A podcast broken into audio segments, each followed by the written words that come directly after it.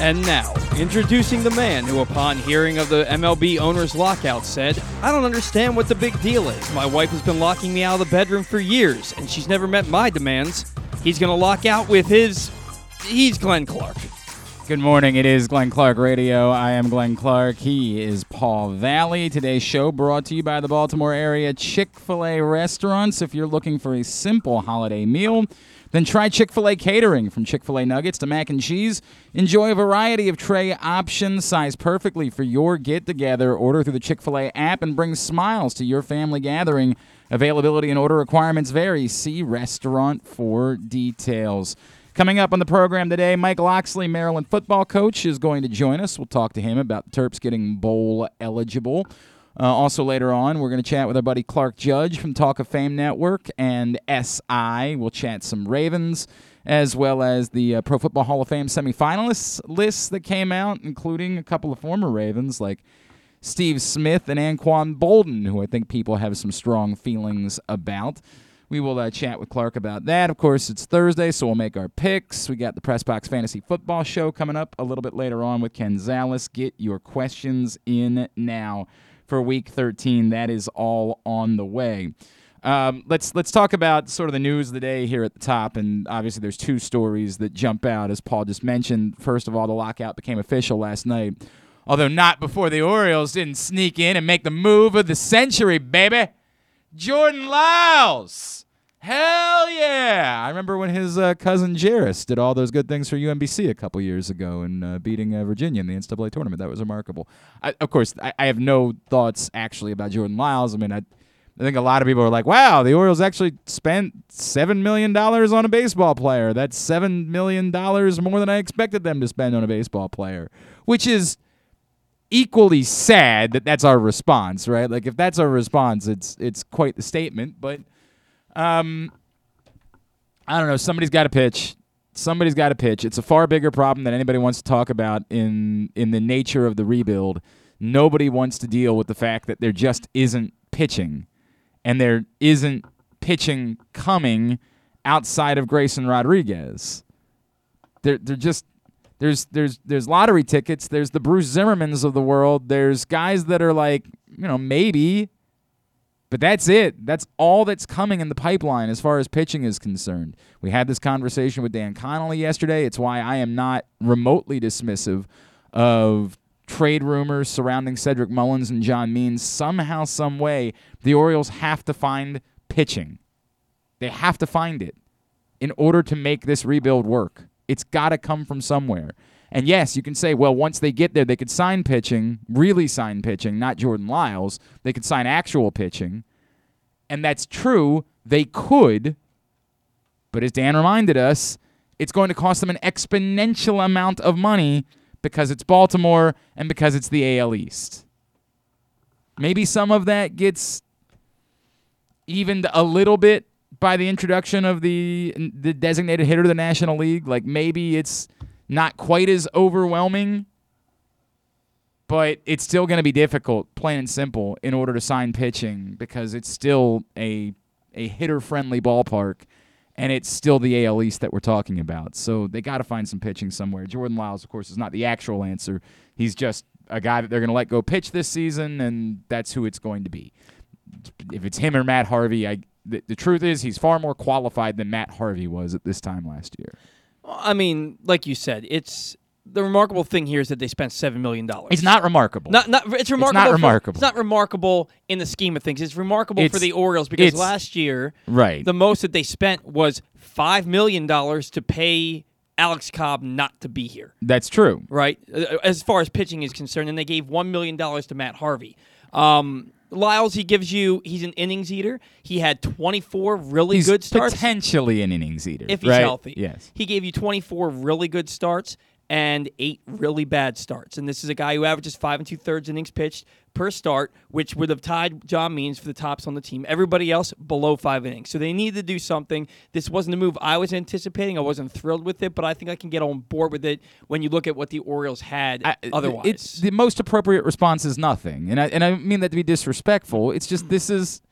It's no more than a transaction. Somebody's got to pitch. It just so happens to be that it's a guy that's going to cost them seven million bucks, and it ain't my money, so by all means. But I, if, if I'm being completely honest to me, I, I don't really care if they hadn't signed Jordan. If they just said we're to throw out it, wh- whoever the Matt Harvey of this season is, whoever's waiting around uh, by the time baseball returns, and nobody wants to sign him, and we're going to say you got to come in here and pitch the innings. That's not going to affect me either. Like that's part of it, it's the difficult context of this, which is I don't much care whether Jordan Lyles pitches or whether this year's Matt Harvey is the guy that's that's out there taking up the innings. It doesn't really matter to me because the results aren't going to change. It's you're not going to suddenly win more games because Jordan Lyles is pitching. He's uh, to your point, he's just the guy that's got somebody's got to pitch.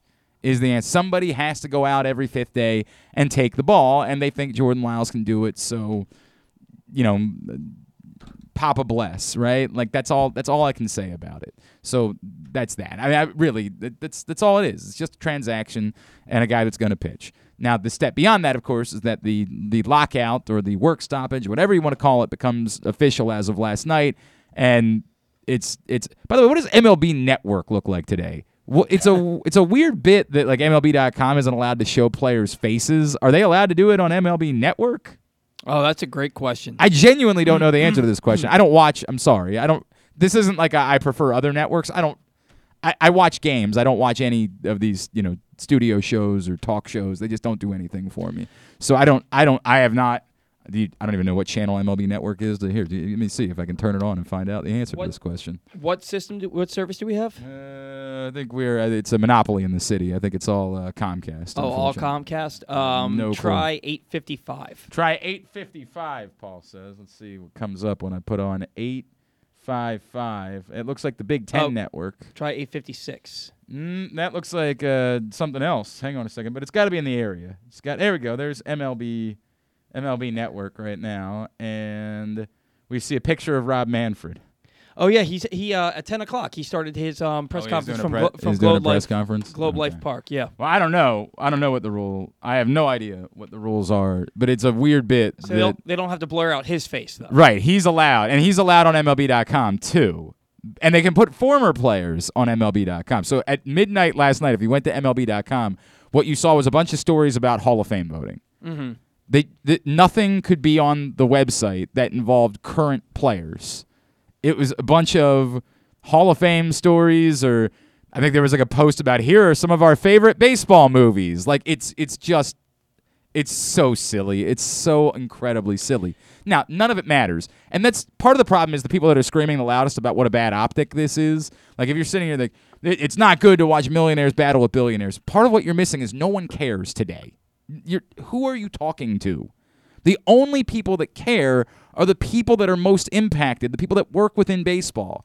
So if you're a reporter that covers baseball, this impacts you if you're someone whose job is directly involved with the game of baseball, this potential it doesn't even really like likely impact you at this point. It doesn't impact any average person. This is what we were talking about yesterday. No one cares. No one is mad at anyone today because nothing has stopped. There is no baseball in December. A work stoppage in December is irrelevant to everyone outside of the direct people. So if you're the guy that's screaming, "Ah, this is this is a terrible look. Max Scherzer's signing for forty million dollars, and the players are trying to cry poverty," you're screaming into a void. Today, today you are. When we get to April, if it still lingers, different conversation. But today, you're screaming into a void. No one cares. This impacts no one today. No one no one's life is different because there's a work stoppage going on in baseball. There's no work to be stopped. No one's doing anything. Now, they've got to be aware that that ends. They've got to be aware, like, this is okay in December, but we got to get this S figured out by the time we get to February. Like, we can't allow this to threaten the start of baseball season, or this does become a problem. And as we talked about yesterday, all of us end up looking bad. There is no one to side with. No one wins here. You're not going to convince. You can't throw out the number that Max Scherzer is making and try to get people to side with the owners. It's impossible. No one thinks the owners are the good guys. You're never getting anyone that those days are over. The idea once upon a time there was this concept that you could get people to believe that players were greedy and that's just, just a bunch of greedy players out there and they're ruining the sport and the whole it's over. Everyone who owns a baseball team is unfathomably wealthy. Even the guys that are the least wealthy of all of the owners are extraordinarily wealthy. The Angelos family is extraordinarily wealthy in the context of an ev- everyday human being. They're not as wealthy as the Ricketts family, perhaps, but they're extraordinarily wealthy. No one is siding with anyone in this. It can't be done. They're all the enemies when we get to February. All of them. I dealt with this when we had the um, the, the debate uh, related to COVID, and they were trying to position. Everybody was trying to position themselves as the good guys. The players were, well, we want to play. The owners aren't letting us. The owners are like, well, you know, we we can't do. it. We're not going to have fans. You know what? This is this is untenable. No one cares. You're all rich. Sort your S out. Go play baseball. That's it. You can't win in the court of public opinion. That cannot be done. You're going to actually have to go to a table and try to hammer things out to make sure you don't do harm to the game. There is no world in which anyone is winning a public relations battle to put pressure on the other side. That will not occur. No one thinks that anyone is a good guy in this process. We don't feel bad for the players. We don't feel bad for the owners. We don't like any of them for the most part. And you can say, well, you're more inclined to like the players because you own their jerseys or that's who you want to come see play. Yes, to some extent. To some extent. But everybody's also aware of how much money baseball players are making. If you were fighting for the rights of like minor leaguers, if you were fighting for people that actually like needed to be fought for, then maybe you could win some sort of public relations battle. Maybe. But that's not the case. The fans are the only losers. But the good news is, again, you got plenty of time. Plenty of time to get all of this figured out before anybody actually cares. Because today, and for the better part of two months, no one will. There's no baseball to be stopped. Once that get to that point, then we'll have these conversations. Um, I'll tell you that today's show is also brought to you by Window Nation. Window Nation, cold weather is here. It's unfortunate, but it's going to be here for a while. It's just the way that it goes. It's that time of year. And so, with that in mind, there's going to be higher energy bills. The good news is that Window Nation is here to help. For December only, 50% off all style windows and a house of windows for only $99 a month. Call Window Nation today, 866 90Nation or windownation.com. Of course, the other big story today Maryland basketball loses to Virginia Tech last night.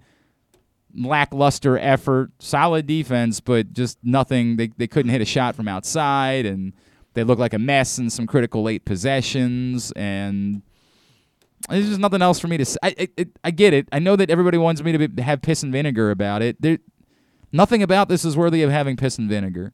We get to the end of the year. If if this is this is what I'll tell you. If this is the start of a complete collapse, if what we've seen is a sign that Maryland is going in store for a five win type of conference season, I'll have plenty of piss and vinegar by the time we get to the end of it. And I think at that point, there will be real, there will be a real discussion. I've tried warning you guys that, like, when you've been trying to scream for Mark Turgeon to be fired in past years, you were screaming into a void because it wasn't going to happen. But they have an utter, complete breakdown this season. There's going to be a real conversation to be had there is no there is not enough good karma built up to withstand that type of season in College Park. We have to, as angry as you might be about Maryland losing a game, and they've lost plenty in the Big Ten ACC Challenge over the years, so why this one would be the one that would bother you all of a sudden, I don't know. But as angry as you might be about them losing a basketball game, you still have to acknowledge that it's December 2nd. And we have no idea what's going to happen moving forward. There isn't much of a reason to think this team is going to be able to get things figured out. I have no idea where the outside shooting is going to come from. And if it doesn't, I mean, Qudus Wahab looked really good in the first half last night. He looked like he was going to dominate that basketball game, and it was going to be a story of Qudus Wahab. Wasn't meant to be. I, I don't know. I can't paint you the picture of how it changes, but you have to allow it to play out. Once it does, there can be decisions that can be made. I'm frustrated. I, you know, I, it's not good. These aren't world beaters that Maryland is losing to. This isn't like losing to three of the top teams in the country. You're losing to good teams, but they're just good. At best, they're good. And I get it. That's infuriating. That's upsetting. It's whatever you want it to be. But they're not firing the coach today. They're going to allow the season to play out. And if they truly bottom out, there's going to be a conversation to be had. And it will get ugly and it might force their hand. That's that there is not goodwill there to overcome something like that. A bottom out type of season, a non-competitive season in College Park, absolutely. Contract be damned. And again, the contract wasn't overwhelming. Contract be damned. There is someone that is willing to make sure the money gets paid in order to change that. But we're not there yet as much as you want it to be, we're not there yet. We got to keep letting the year play out. Speaking of Maryland, we come back in. We're going to chat with their football coach, Mike Locksley. He's going to join us next. Mobil One Full Synthetic Motor Oil helps extend engine life. Visit your local Jiffy Lube service center. Ask for Mobil One.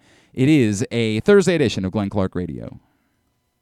What's up, everybody? This is Tyus Bowser. and I can't wait to see you guys for the Tyus Bowser Show this fall. We're going to be taking the show on the road all over the area. You can meet me and my very special guests. If you can't make it out, you can watch the show on live on Pressbox Facebook page or listen the next day. Find out more about where we'll be by checking out pressboxonline.com slash Bowser. We'll see you all season long for the Tyus Bowser Show. The next Tyus Bowser Show is Tuesday, December 7th at the Bowman on Harford Road in Parkville. It's brought to you by Pressbox, Great 8's Memorabilia, as well as Window Depot Baltimore, windowdepotbaltimore.com, Duffy's Garage in Baldwin, Duffy's Garage MD.com, and the NFL chick, Sarita Hubbard, joins us courtesy of MyBookie.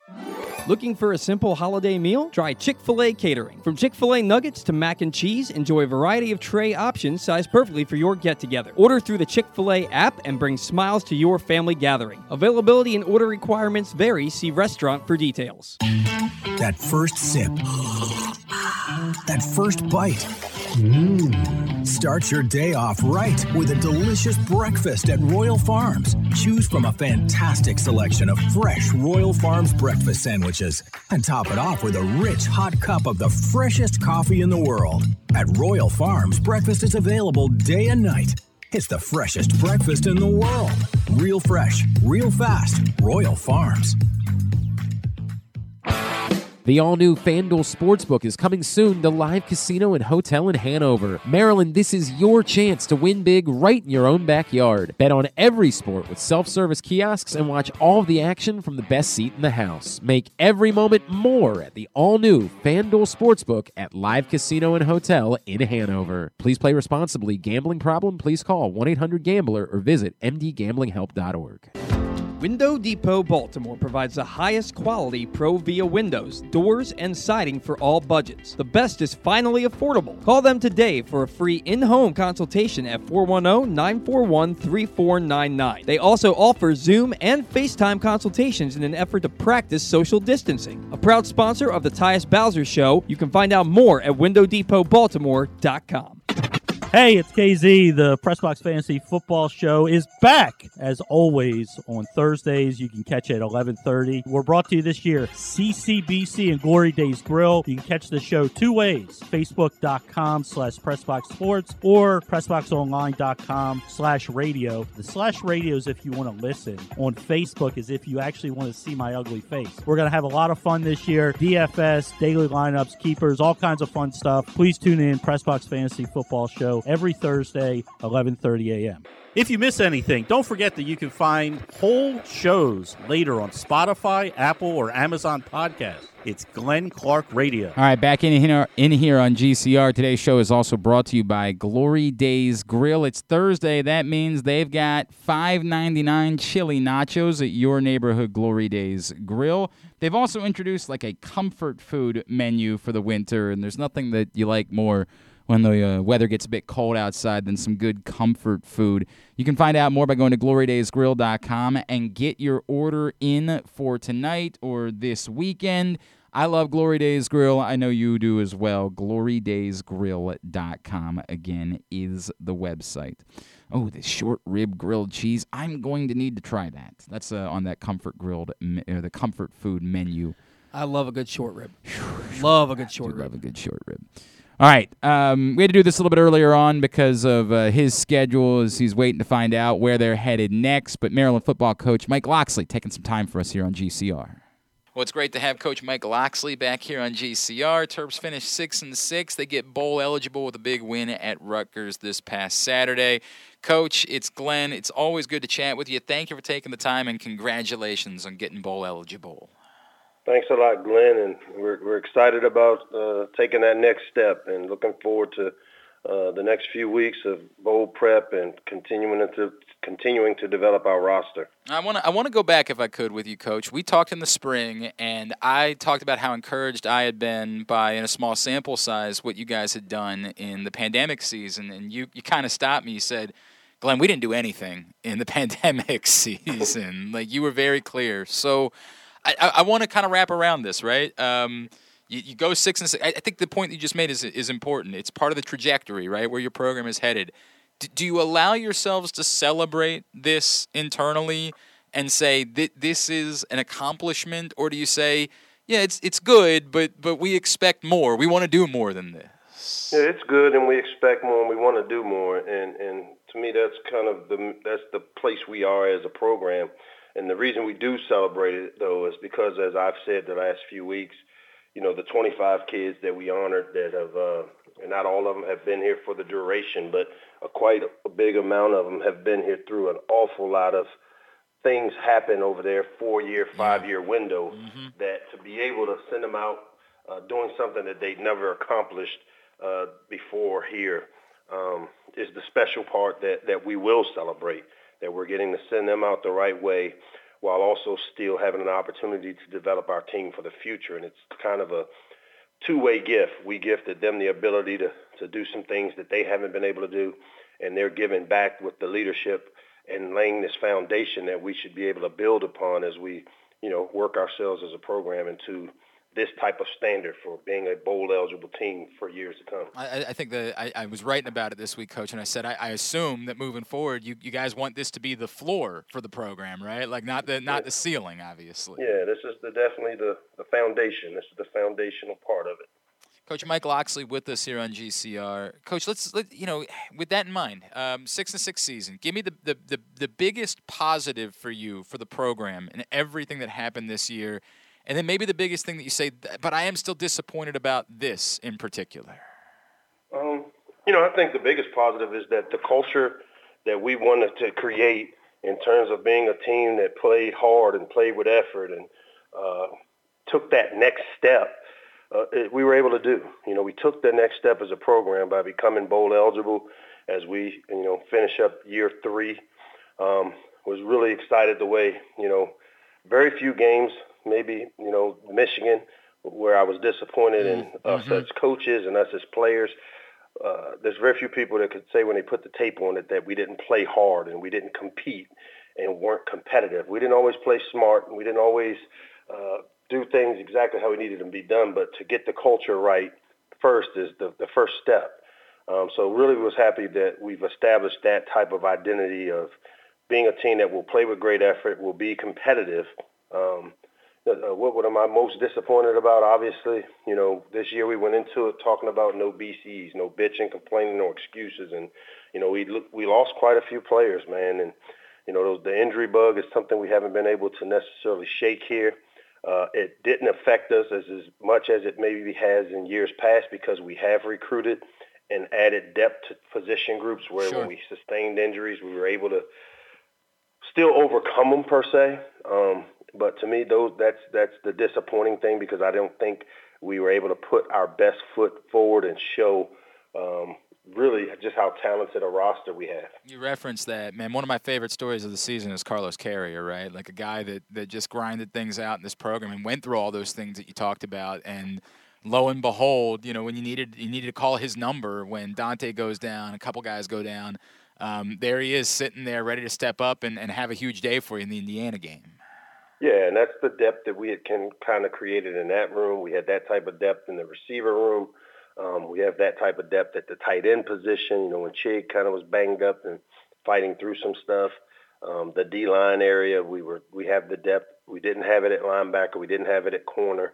And, and, to me, those were the positions in the O line where we've got to kind of answer those, answer those, uh, or build those position groups up through recruiting.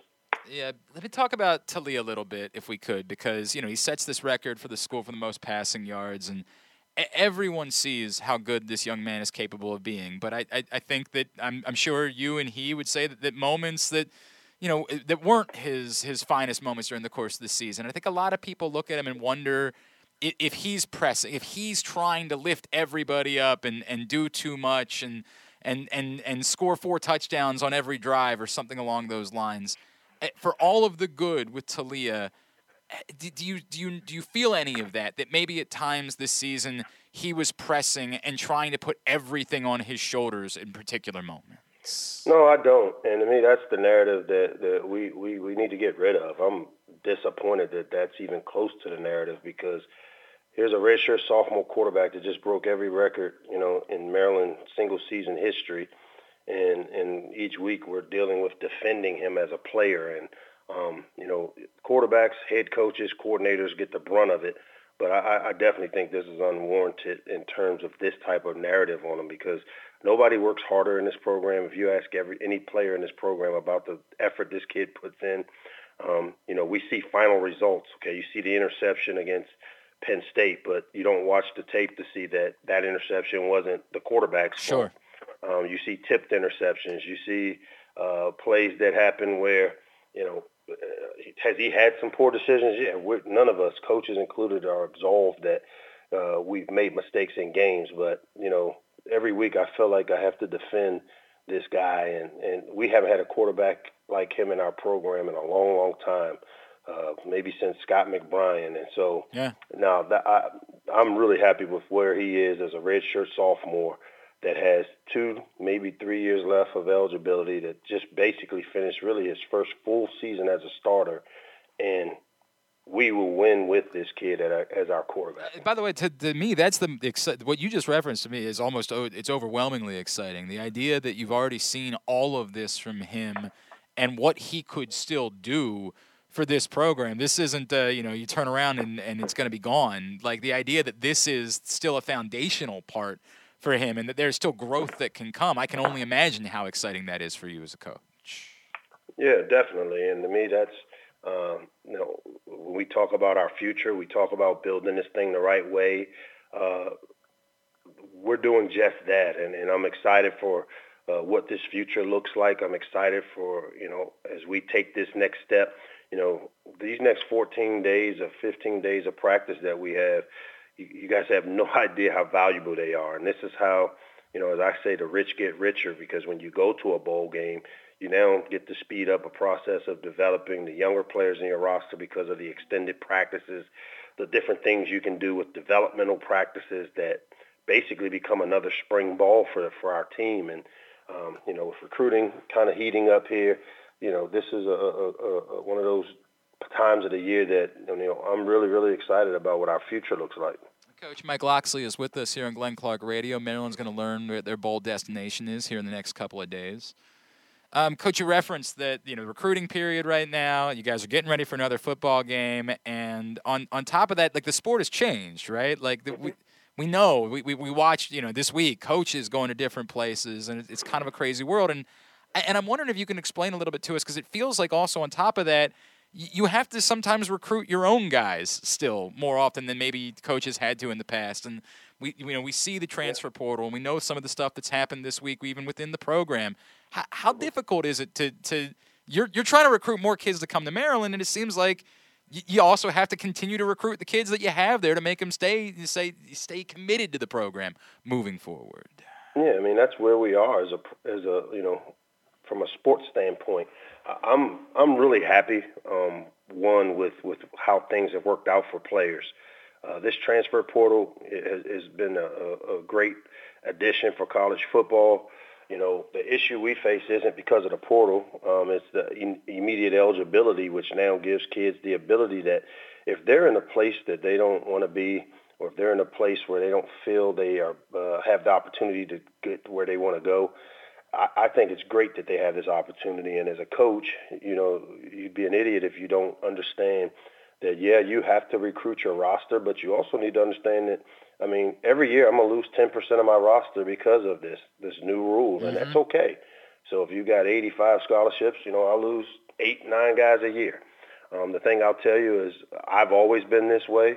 Um, you know, just because a kid is in the portal doesn't mean that he went in on his own, and it doesn't mean that you know. And I've always been the type of coach that, however it plays out, I'm always do is right for these kids, and I want these guys to be able to have opportunities, uh, even if they've made mistakes or they haven't. But the second chance opportunity that I was given as a head coach. Um, so you know, it's easy to say if you Google transfer portal right now, you'll see every program in the country is dealing with losing players. Yep. And that's that's the new norm, and and I we're prepared for it. Um, you know, if you look at who left our program, we wish every last one of those guys well. Um, we finished six and six. I think maybe two of them had any statistical, um, anything statistically that helped us get to this point. And I can tell you they're all great players, or we wouldn't have recruited them. But for whatever reason, if it wasn't a fit for them or fit for us, they have the opportunity to go find it and make it better. And it helps our program because if a kid doesn't want to be here, it allows us to go get guys that want to be here. So it's a win-win. And I, I, you know, I know for Terp Nation, it's like the the, the sky is falling because you you know every day you hear and read about a guy going in the portal. I'm okay with it. We prepared for it. You know, the portal the portal gives and the portal taketh away, and you know we, we, we are we have plans for all of this. Uh, to your point, you found a hell of a quarterback in the transfer portal once upon a time, no and it's working out for you. And, and, and, by the way, uh, just to follow that up, I think I saw a number that said something like 15% of all college football players currently have their names in the transfer portal, which is yeah. it speaks to exactly what you're talking about. I, this is a genuine. I just I, I don't know you know the way this goes. Are you are you open to guys putting their names in the transfer portal and then like getting a phone call and saying this could still work out for you here? Like, is, is that uh, is that ever a possibility? I'm, I'm not. I, I, will never say I never, um, but I can tell you that very few times will a guy go in the portal. You know, for me, it's all individual, case by case basis. You know, I've seen some kids make emotional decisions and do it, and then have second thoughts. And if they're kids that have done things the right way in our program, I'll take that into account. And if I think they can help our program, because you know what I don't want to ever do is be and make an emotional decision and say, oh, you went in the portal, you're done. But I can tell you, uh, very few of those opportunities will exist if you make that decision, because before they make them especially if they talk to me beforehand, yeah. we have conversations usually. Now there are some that go in the portal without a conversation, and those guys, you know, no, they got very little chance of coming back. But the ones that you have the conversations with, the, to to make sure that they understand what that means. Um, you know, I'll never say never, but no, this isn't a deal where you go in the portal, shop yourself around, and hey, I don't have anything out there. Let me go back to no. That that won't be the case. Okay. That's interesting. It's just not something we've never talked about before, and it's uh, you know it's such a new world, right? That we're dealing with yep. this type of stuff, Coach. It's a very different world that we're living in. Um, well, it's good for the kids though, because coaches yeah. have had the ability to get up and go and leave, and at any point. And so, to me, I think it's only fair. And this model of amateurism that we hide behind when it's really big business, and these kids have to make good decisions and the, the right decisions. And, and as we say as coaches, we do what's best for our families these guys have to do what's best for them. But you know, I always say this too that you know everybody that goes in a portal, at least from here, doesn't mean they're going because they want to leave. Some guys have been asked to leave, and I just I allow them to go how they want to go and how they need to go to allow them a second opportunity. By the way, I think I, really appreciate what you're saying about the, the portal being important, even though it, it can negatively you know impact you, right? Like I, I, I truly appreciate those comments, and I, and I'll follow that up if I could. I, you know, this was the first season that that we saw finally NIL in place. Can you, as a coach, like, did it, it impact you in any way whatsoever?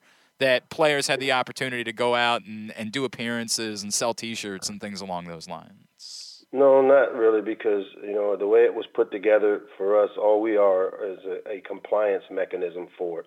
Um, you know, each kid has to go out and do their thing. Now, I do think there's a recruiting side to it that we're not able to use mm-hmm. uh, as coaches. Um, but again, our fans are and, and supporters of our programs are able to to do things that you haven't been able to do uh, in, in college football for years. And because of where we're located, because of the type of supporters we have, we definitely have seen that some of our players have really benefited from it. And, and to me, again, I think it's anything that helps these kids uh, make the most of their opportunity here as Terps, uh, I'm all for. And I think it's a great – been a great addition to college athletics. I saw Rakim hanging out at a, a, Ravens tailgate party a few weeks ago, and I just kept thinking to myself, like, how is this anything but a benefit for, for the University of Maryland that a young man like that is, is meeting people and and putting his name out there and being a great representative for the program and for the school, right? Like how yeah, win-win, how, win-win situation. Ama- it, it's amazing that this was something that we try to prevent people from doing for a long time. It is unbelievable. Yeah. All right, so do you, do you start campaigning for anywhere in particular, or are you like, man, if they put us in Schenectady, I'll go play a bowl game there at this point? Like, I'm again, I, I'm more into interested in these practices we're going to be able to get, and yeah. then putting a plan together to not just be in a bowl, but to win a bowl. You know, we had a team meeting yesterday, and you know, there's nobody that sat in that room minus the coaches that had ever been to a bowl game, and so. You know, when you put up a schedule, and I've had to kind of do different models based on where we go, when we have to leave, when we have to be there, when we start practice and prep. So I spent all weekend putting these models together to, to and the practices to me are the most important piece. And then as I told our team, it's not good to just go to a bowl. We want to win a bowl and now give ourselves a chance to have a winning season, which we haven't had in quite some time around here. So um, the practices are going to be great because it gives us a chance. You know, each each position coach is writing what I call a prescription uh, for each of our players as to what we want to get in, what we want to see improved uh, over the next 14, 15 days, similar to what we do in spring ball. And and and so the, the, the drill is to go out and develop these things that we need to see improvement in, and hopefully they show up in the game and have give us a chance to go out and win. All right, before I let you go, I know you got to do a million of these this week. Uh, being having your daughter home and being able to get to some games this fall, what did that mean to you and to the entire Locksley family? Man, it was huge, and even to the point, you know, I thought that she would be one and done here because you know she's graduated uh, from Auburn. Uh, she's in the Smith Business School here for a graduate degree, and uh, and she really planned on only coming to do one year and then you know, have an opportunity hopefully to prolong her career, you know, with the N- NWSL. But uh, she's decided to come back for a second year, so, which means she's enjoyed, uh, you know, she has an extra year left, obviously, and she's enjoyed her time here. And so it gives us a chance to really, again, like I said, get a chance to be a part of seeing her play, which is what, you know, I sell in recruiting with this DMV area, man. The opportunity to – you know, not have to change my life or our schedule to see her play. Can get out, walk out the back of the loading dock and awesome. cross the parking lot, lot Z, and see her play, and then get back here and, and put together plans to try to continue to move this program forward has been great for our family. That's so cool, Coach. Congratulations. Look forward to seeing where you guys end up, and uh, and we'll continue to to con- have conversations. Thank you for taking the time for us as always. Really appreciate it. It's... I appreciate you, Glenn. It's Mike Locksley, Maryland football coach, joining us here on GCR. Just to follow up about uh, the portal, and I get it. Mike Locksley's not going to, you know, he's never going to say anything negative about anybody that, that leaves the program, and he doesn't. He's never going to want to get into details about things like that. I poked around a little bit on the two five star guys that everybody's worked up about, Brandon Jennings and Terrence Lewis, and this is the sense that I got. The sense that I got was there's a little bit of disappointment in um, Brandon Jennings uh, leaving, and you know, I, had a, a, source that was close to the program saying that he could have been a significant contributor moving forward. The source, the, the source that I spoke to around the program, the sense that I got was that Terrence Lewis probably was never going to be. that based on the injuries um, that kept him out this season and some of the things he went through before he got to Maryland, he probably it was going to be one of those highly recruited players that just never really panned out. So didn't sense that there was quite as much disappointment internally about Terrence Lewis departing as there was with Brandon Jennings. But again, that's just me poking around. I'm not, you know, trying to. That was uh, decided to, to spend a minute trying to get some more information about that, and that's the sense that I got. And I'm not you know, Mike Locksley, if he were to speak about it, he might say something different. I don't know. I, I don't know. Just the sense that I got in poking around the program. All right. Uh, today's program also brought to you today by ooh, the Press Box Fantasy Football Show, which is coming up in just a few minutes, 11:30 a.m. KZ, we're going to chat with him, get you ready for Week 13 as we are winding down in the fantasy football regular season. It's all brought to you by CCBC Glory Days Grill and the Maryland Department of Transportation every Thursday morning at 11:30 a.m. The Press Box Fantasy Football Show. Clark Judge joins us next. We'll talk some Ravens, talk about the Hall of Fame semifinalists. Glenn Clark Radio. Come in for Glory Burgers, Glory Wings. There's glory for everyone at Glory Days Grill. Enjoy their award winning burgers, ribs, and wings, or try our fresh salads, hand cut salmon, or our scrumptious sandwiches. Yum! Come in for our daily specials every weekday, like $6.99 burgers on Mondays and $5.99 nachos on Thursdays. And watch football on their big screens every Monday, Thursday, and Sunday. Dine in and let us serve you, or order online at Glory Days glorydaysgrill.com and take it home. Visit us at glorydaysgrill.com for a location near you. Glory Days Grill, great food, good sports. Window Depot Baltimore provides the highest quality ProVia windows, doors, and siding for all budgets. The best is finally affordable. Call them today for a free in home consultation at 410 941 3499. They also offer Zoom and FaceTime consultations in an effort to practice social distancing. A proud sponsor of the Tyus Bowser Show, you can find out more at WindowDepotBaltimore.com. I've driven my tractor trailer millions of miles and I've seen it all. The next time you change lanes when driving, remember because of the sheer weight and size of my truck, I'm not able to stop quickly if you cut me off and brake suddenly. One wrong decision could change our lives forever. Trucks need room to stop. Don't cut it close. Brought to you by the Maryland Department of Transportation State Highway Administration. Looking for a simple holiday meal? Try Chick fil A catering. From Chick fil A nuggets to mac and cheese, enjoy a variety of tray options sized perfectly for your get together. Order through the Chick fil A app and bring smiles to your family gathering. Availability and order requirements vary. See restaurant for details. The Toyota Tacoma comes in a wide range of models and trim lines. You can choose the perfect Toyota to reflect your unique personality and driving habits. Check out buyatoyota.com for deals on new Tacomas from your local Toyota dealer today today. What's up, everybody? This is Tyus Bowser. I can't wait to see you guys for the Tyus Bowser Show this fall. We're going to be taking the show on the road all over the area. You can meet me and my very special guests. If you can't make it out, you can watch the show on live on Pressbox Facebook page or listen the next day. Find out more about where we'll be by checking out pressboxonline.com slash Bowser. We'll see you all season long for the Tyus Bowser Show. The next Tyus Bowser Show is Tuesday, December 7th at the Bowman on Harford Road in Parkville. It's brought to you by Pressbox, Great Eights Memorabilia, as well as Window Depot Baltimore, WindowDepotBaltimore.com, Duffy's Garage in Baldwin, Duffy's Garage MD.com, and the NFL chick, Sarita Hubbard, joins us courtesy of MyBookie. We can't imagine why you'd want to, but you can watch GCR live. It's at facebook.com slash pressboxsports and try to guess whether these guys are wearing any pants. Back in here on at GCR. Don't forget, Underdog Fantasy Football is offering you up to $100 that they'll match when you make your first deposit and use the code PRESSBOX. Player props, parlays, while we still can't bet in the state of Maryland, despite it being over a year since it was approved. You can play Underdog Fantasy Football and feel like you're betting. And again, use that code PRESSBOX. They'll match up to $100 when you make your first deposit. Clark Judge is a friend of ours, of course, Talk of Fame Network, SI.com. He's back with us on GCR. Clark, it's been too long, my friend. Thank you for taking the time for us. Oh, my pleasure. Always take time and make time for you. I know. You've been good to me over the years. I know how much you love it in Baltimore, and I always appreciate I these conversations, my friend. Um, Clark, I, I, let me start with the Ravens, and I want to talk about the Hall of Fame semifinals list with you. I, we're in a really weird place, and I'm hoping you can give us some context for this.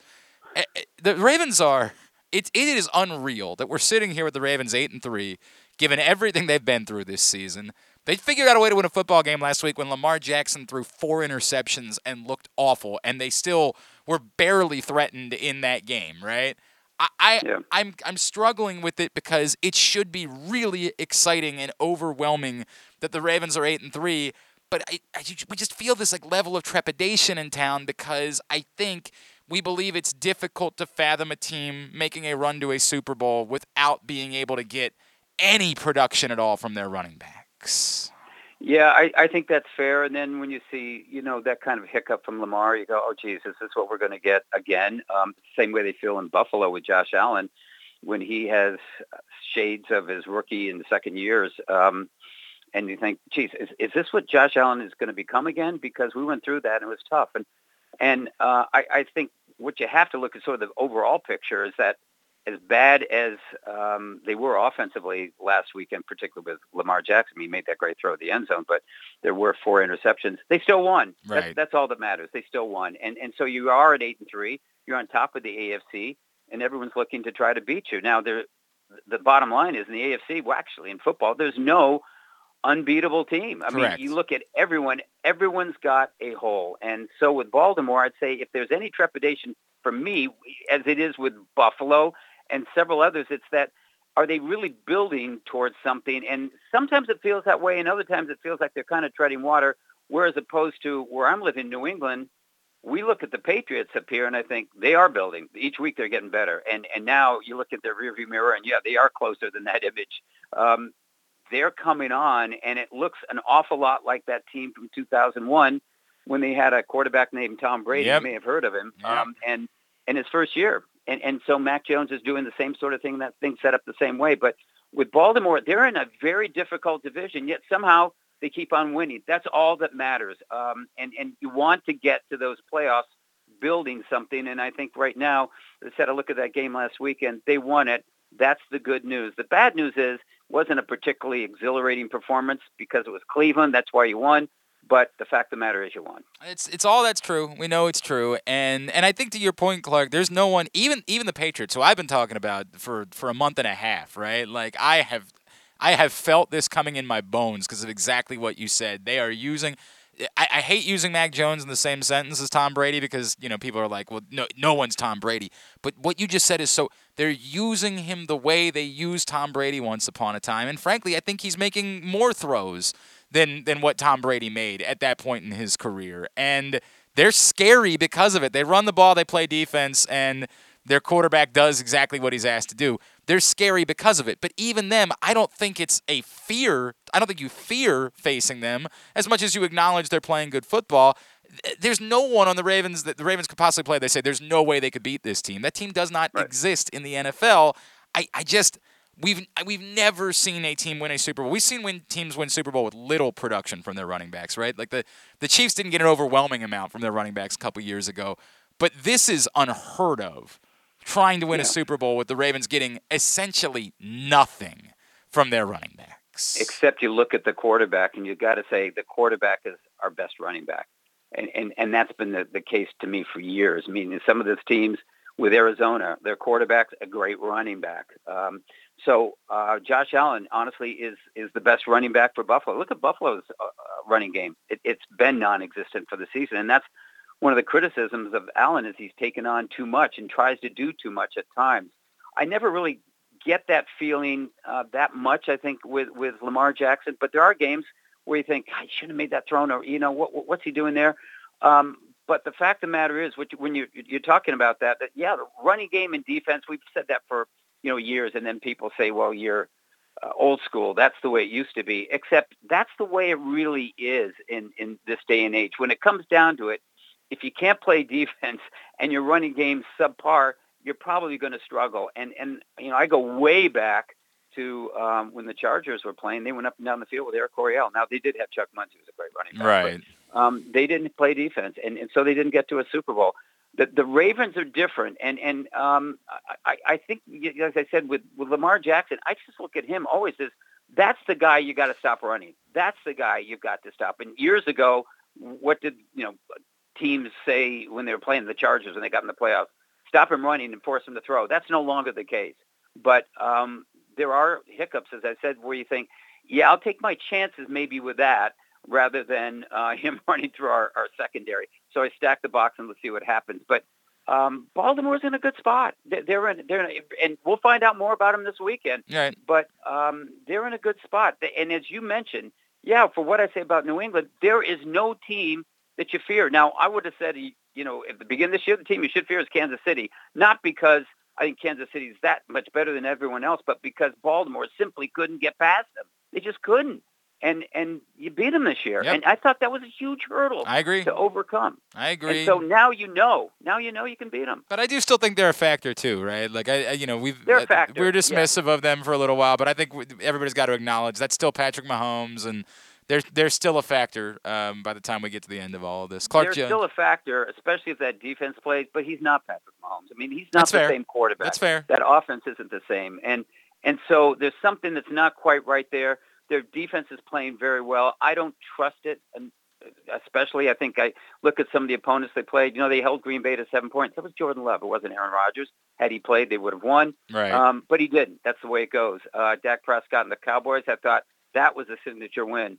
And then the Cowboys go out and lose to the Raiders. So I don't know how good Kansas City is. Yeah, they have got to be in the mix along with the Titans, who I do think are a descending team. The Derrick Henry injury is going to be so difficult for them to overcome. Buffalo's there. I thought I thought the Chargers would be there, but they can't stop the run. Their offensive line's no good, so they won't be. But um, is Cincinnati a factor? I, I kind of have a hard time taking Cincinnati seriously. Um, so that's why I said I think this weekend will be a telling factor. And then, you know what, New England, we come, come back to New England. I think everyone else is going, especially in Baltimore. Oh, no, not again. Please tell us. No, no, and and the, the idea that we could end up with a Brady Belichick uh, Super Bowl is just nauseating. Well, to all of that. I would like to see. Oh, I know. Everybody I else in the like it would be great for the NFL. It would be it would be I mean it would just be a bonanza, but we couldn't stomach it here. We would we would say please stop anything but that. We would be wildly opposed. He's Clark Judge, SI.com, Talk of Fame Network, of course. Is where you find him. Hey, Clark, one more because you, you referenced Raven Steelers this weekend, and obviously, you know, this has been just this unreal series for some time, but we're kind of at a crossroads at the moment with you know, we, we've watched the the Ray Lewises and the Ed Reeds and the Terrell Suggs move on from this rivalry. Now it, it looks very much like we're kind of at the end of it with Ben Roethlisberger, um, who has been such a, a central part of this rivalry over the years. Do, do you have any sort of sense as to where they're headed in Pittsburgh and you know whether they're in play for a you know a, Russell Wilson in the offseason or if there's some world in which Ben Roethlisberger says I, I don't want to go and I'm gonna I'm gonna force you to make it ugly. Like, do you have any sort of sense for where things are headed in Pittsburgh right now? And the answer to that actually is no. I mean, in terms of that one question about Ren- Ben Roethlisberger, I think he walks away after this year. Um, you said, you know, a, a sense of making it ugly. Uh, it, it is kind of ugly in Pittsburgh Yeah. now. That game last weekend was ugly. Yeah. and I don't think he wants any more of that, and they don't want any more of that. I'm I'm glad to see him play. Uh, there are times when you get glimpses of the old Ben Roethlisberger, and I love it because I love watching him play. But I think he knows where he's at the end of the line. There, there are no Tom Brady's out there who play until they're 45. There, just aren't any.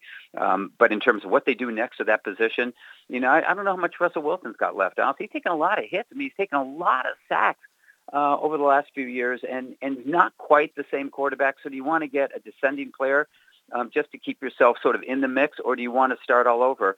I don't know the answer to that because I'm not in that um, building every day, and I'm not talking to the front office every day. But I would think you would want want to start all over. I think you'd want to go with a young quarterback. Is that could be Mason Rudolph? I don't think so, but uh, only they know. But um, you're right. It's just the, the Steelers Ravens series. Uh, there's nothing better. And, and pro football, that was the greatest series. I loved watching it, and and honestly still do because there's still something there just because the two teams. Are No, and, and the two coaches are really good too, obviously, and that's They're really that's, good. that's pretty central to it, right? And, and and and I think there's been a lot of us that have thought that at some point it couldn't be the same, but when you when you have good coaches, you're going to have good football teams, and so you know it's not it ain't quite the same as the classic Ravens Steelers games, but it's still very significant. There's no doubt about it. All right, Clark Judge, 26 semifinalists now uh, we're down to for the Pro Football Hall of Fame. And it's an interesting group to me because it doesn't seem to be as top heavy as some lists have been. It seems like a group that Yeah. there's a, a better argument for 1 to 26 than maybe we've seen in some years. Um, the two names I think are most interesting to Ravens fans, I my gut tells me probably are not a factor this year, and you tell me if I'm wrong about that. I, I think Anquan Boldin has his Hall of Fame candidacy is is wildly undersold because he was never loud enough as a player. Um, the way that like I, you look at his numbers, he was a better player than Steve Smith was, but everybody talks about Steve Smith, and Steve Smith was really loud. But I don't think either one of them are likely to be factors this year.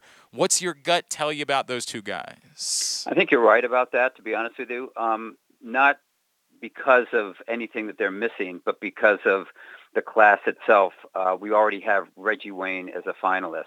Um, so you're going, okay, well, there's one guy who's in there. We have actually two wide receivers who are in there. And so, um, and Reggie Wayne was a top 10 finalist a year ago. So um, of this group, who's the top wide receiver of the first year eligibles?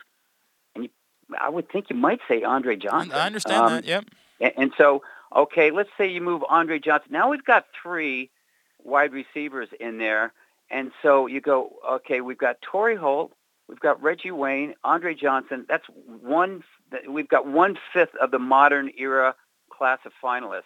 We're going to make it more than that at that position because the problem we have moving forward, Glenn, is that we've got wide receivers with inflated numbers, and and they all have them. So um, we look at Torry Holt's numbers. Boy, they're prodigious. Then we look at Andre Reese. That's just what's going to happen now. So uh, I, I think you're right. I mean, at some point we'll discuss An- Anquan Boldin and Steve Smith. I'm sure of that. But I don't think it'll be this year. It's a cleanup year in my mind in terms of the 15 modern era finalists. We've 26 semifinalists now. You're right. We cut it to 15 by the end of this month. It'll be announced in early January. And um, and I look at that group and think, okay, of the top 10 finalists last year, or well, it's actually this year, 2021, but we voted on them last year, 2021. Five of them are gone, right? Five of them are inducted. What about the next five?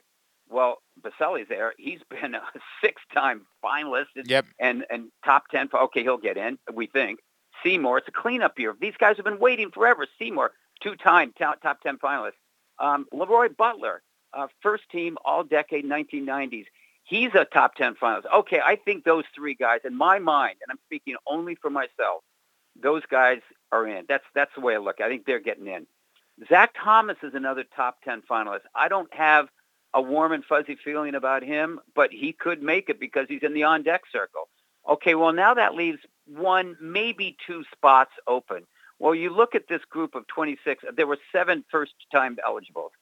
Of that group, there's one who, to me, stands head and shoulders above the other, and that's Demarcus Ware, 138 and a half sacks. Do I think he's first ballot Hall of Famer? No, I don't, because I'm one of those who believes a first ballot Hall of Famer should be a guy whose name you mention and you sit down. All you do is you stand up and say Joe Right, Montana and sit right. down. You don't need to discuss him. So if you stood up and said Demarcus Ware and sat down, I could see people going, "Tell me what he did. Right. I mean, tell me what. Tell me what." And and that's where I hesitate there. However, Jason Taylor was one of those guys you don't stand up and say Jason Taylor and sit down. In 2017, we made him a first ballot Hall of Famer, and Jason Taylor has one more sack, career sack, than um, Demarcus Ware. So that speaks well for Demarcus Ware's chances because there's a void there of one or two spots. Do I think he'll be a first-time ballot, a first ballot Hall of Famer? Probably, I would guess, Hmm. because uh, that room has rushed guys in in the past five years. In the last five years, half of the class of modern era class, half of them, 10 of our 20 inductees have been first ballot choices. And I'm one of those who's not in a rush to do that because we have people been waiting and waiting and waiting and suddenly they go into the senior pool and that's the great abyss where they never get out. So um, I would like to see those guys who've been waiting get in, the Bosellis, the Seymours. Let's get in Butler. I mean, Leroy Butler's, I think, in his 16th year of modern eligi- eligibility and you've got 20 years. And if you don't get in in those 20 years, you kick, are kicked to the senior pool. And that's so deep. Right. You can only yeah. 58 all-decade players. It's just so deep that you can't ever get out of there. So um, that's my guess. And I think, as I said, just a long way of saying, I think you're right about Smith and Anquan Boldin. And I, and I look, I think it's a conversation that's worthy at some point. I just don't. I don't think it's going to be at this moment. Clark Judge, uh, I love our conversations, sir. What can I plug for you, my friends? Um, Talk of Fame Network uh, dot com, where uh, Ron Borges, Rick Alton, and I talk about uh, surprisingly all things Hall of Fame, um, but uh, put a lot of things in today's game in a, through a Hall of Fame perspective. But uh, you can read about that there, and also I'll plug my uh, podcast, which is the Eye Test for Two, which I do with another Hall of Fame voter, and that's Ira Kaufman, and we put guests on our podcast, weekly guests who are pretty good talking about their Hall of Famers and their guys who are up for the Hall of Fame. Next week, we're trying to get Patrick Willis.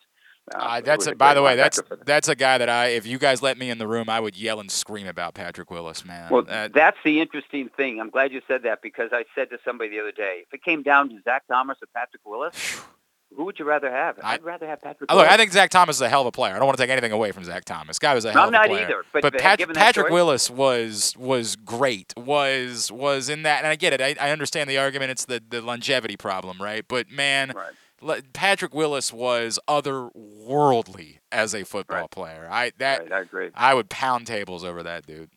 Clark yeah, Judge. another guy I'll ask you about that you see, that you certainly see all the time what you saw all the time. Yeah. Baltimore's Willie Anderson, right tackle.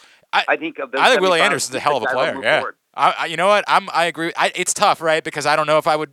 I look at that list and I'm like, boy, I don't. Do I think he's better? But man, you're right. Uh, he was a hell of a player for the Ravens to go up against. Actually, made a cameo appearance in Baltimore at the end of Mm-hmm. his career uh, in 2008, and was a was a damn good player. You're not wrong about that. At Clark Judge TOF on Twitter is how you follow him. Clark, I love chatting with you, man. Let's talk again real soon. Thank you for taking the time for us as always. Look forward to it. Thank you very much. Great Clark Judge checking in with us on GCR. Appreciate that conversation. I look, you guys know my affinity for Anquan Boldin. I, you know, I, I think to take nothing away from Steve Smith, who I ultimately like. If you said bottom line yes or no, I probably lean yes. Right? Like I probably think Steve Smith is a Hall of Famer more than I don't think he's a Hall of Famer. But there is this world in which people talk about Steve Smith as though he's some sort of obvious Hall of Famer, and and I'm they don't you just don't hear that conversation surrounding Anquan Boldin, despite the fact that there is no debate. And I get it, Anquan Boldin was closer to his prime when he was here in Baltimore than maybe Steve Smith was, and somebody would say, "Well, you you you're basing that off the fact that when you saw Anquan Boldin." Well, no, you got to remember, I was also in Arizona.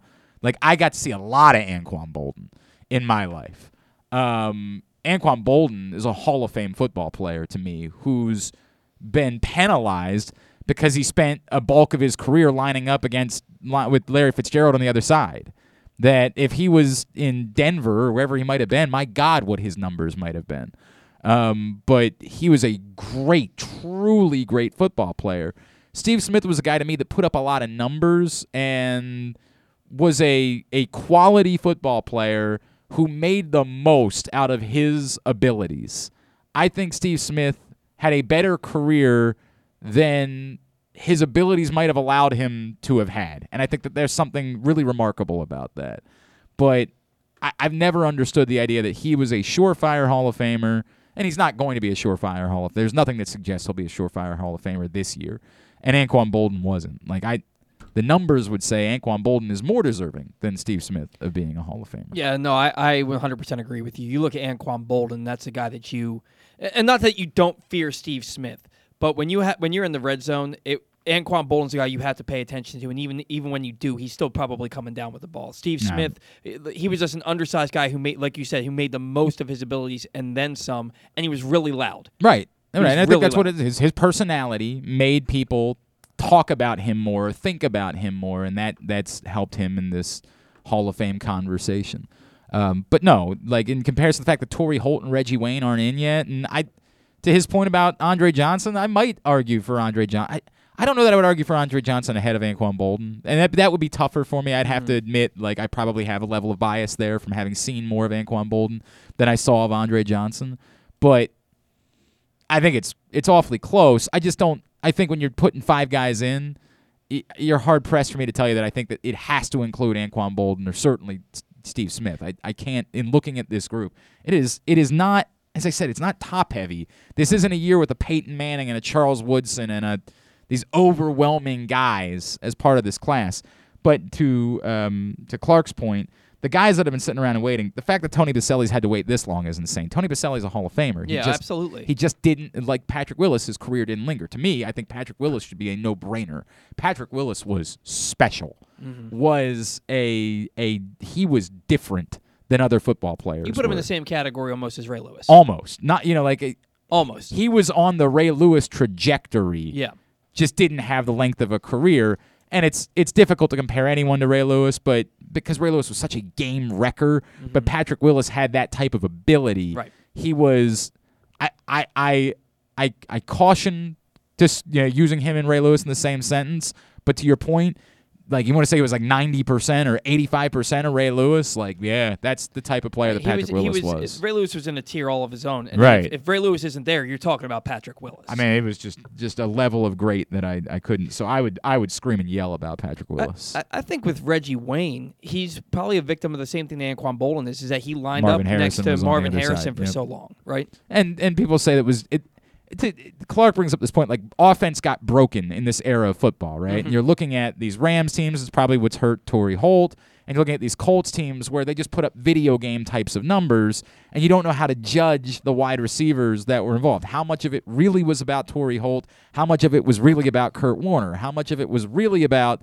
you know, uh, uh, Reggie Wayne, how much of it was really about Peyton Manning. And I think that's what some of these voters are struggling with is trying to separate were you really a Hall of Fame player or were you a guy that put up video game numbers because of the offense that you were in? Right. And and nobody's debating the great that, everybody thinks that Reggie Wayne is a hell of a football player, and I think Reggie Wayne's going to get in. Let me make that. Yeah. I, I think he's going to get in. It's it's it's weird because I I'll I used to get mad about some of these things. It's difficult for me to get mad anymore because I get it. There is such a, an unbelievable list of players that we're talking about that it is difficult to say who shouldn't be a part of this, right? Like who who really look at these 26 guys and how many of these guys do you know for sure? I don't like Ricky Watters to me is one I know is not a Hall Yeah, of Famer. Yeah, he's not a Hall of Famer. He's a he was a damn good football player Mm-hmm. Very good. but Jamal Lewis isn't a Hall of Famer either, right? I like Ricky Watters a whole hell of a lot, but Ricky Watters isn't a Hall of Famer.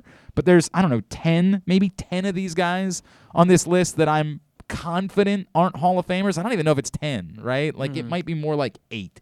I know everybody loves Sam Mills. I've never felt that way about Sam Mills. I thought he was a good football player. There's a hell of an argument for Devin Hester, right? Like when you talk about if you're Greatest return man in history. if you're going to let specialists in, Right. why wouldn't you let Devin Hester in? James Lofton was on here, and he's a Hall of Famer, of course, and now is a voter um, because of his job in the media. They said let's let's have some Hall of Famers that are in media become part of the room. He was like, I think Justin Tucker's a first ballot Hall of Famer, and I'm like, whoa, man, like that's. I hear you, but it just hasn't been the way that specialists have been treated over the years. Mike Tirico was like, I agree with James Lofton. I think he's a first ballot Hall of Famer. Like, wow, that's crazy to me. Okay, well, if, if Justin Tucker's a first ballot Hall of Famer, isn't Devin Hester the Justin Tucker of returners? I'd vote for Devin Hester to be in the Hall of Fame. It, it- like that's a game changing player. He's a game changing player. You have to account for him every time you kick the ball to him, and you have to kick away from him. That is a game changing player. He's a Hall of Famer to me. I, what I think needs to happen. is ju- Just like in Major League Baseball, there's been different eras, and, th- and the eras have changed, and the sport has changed. I think that the Hall of Fame voters need to reevaluate their criteria for players that get in because now we're in an era where the quarterback is protected, the receivers are protected. You can't Yep. you can't hit a defenseless receiver. You It's- can't hit a quarterback below the knees. You can't touch a quarterback. the, of course, all the, but you're still playing in the era that you're playing, and you're supposed to try to measure these players up against other players of their era, Right. So instead of measuring Torry Holt against Drew Pearson, for example, you're supposed to measure Torry Holt against Reggie Wayne. Mm-hmm. You're supposed to measure him against other players of the same era because the era, the rules change.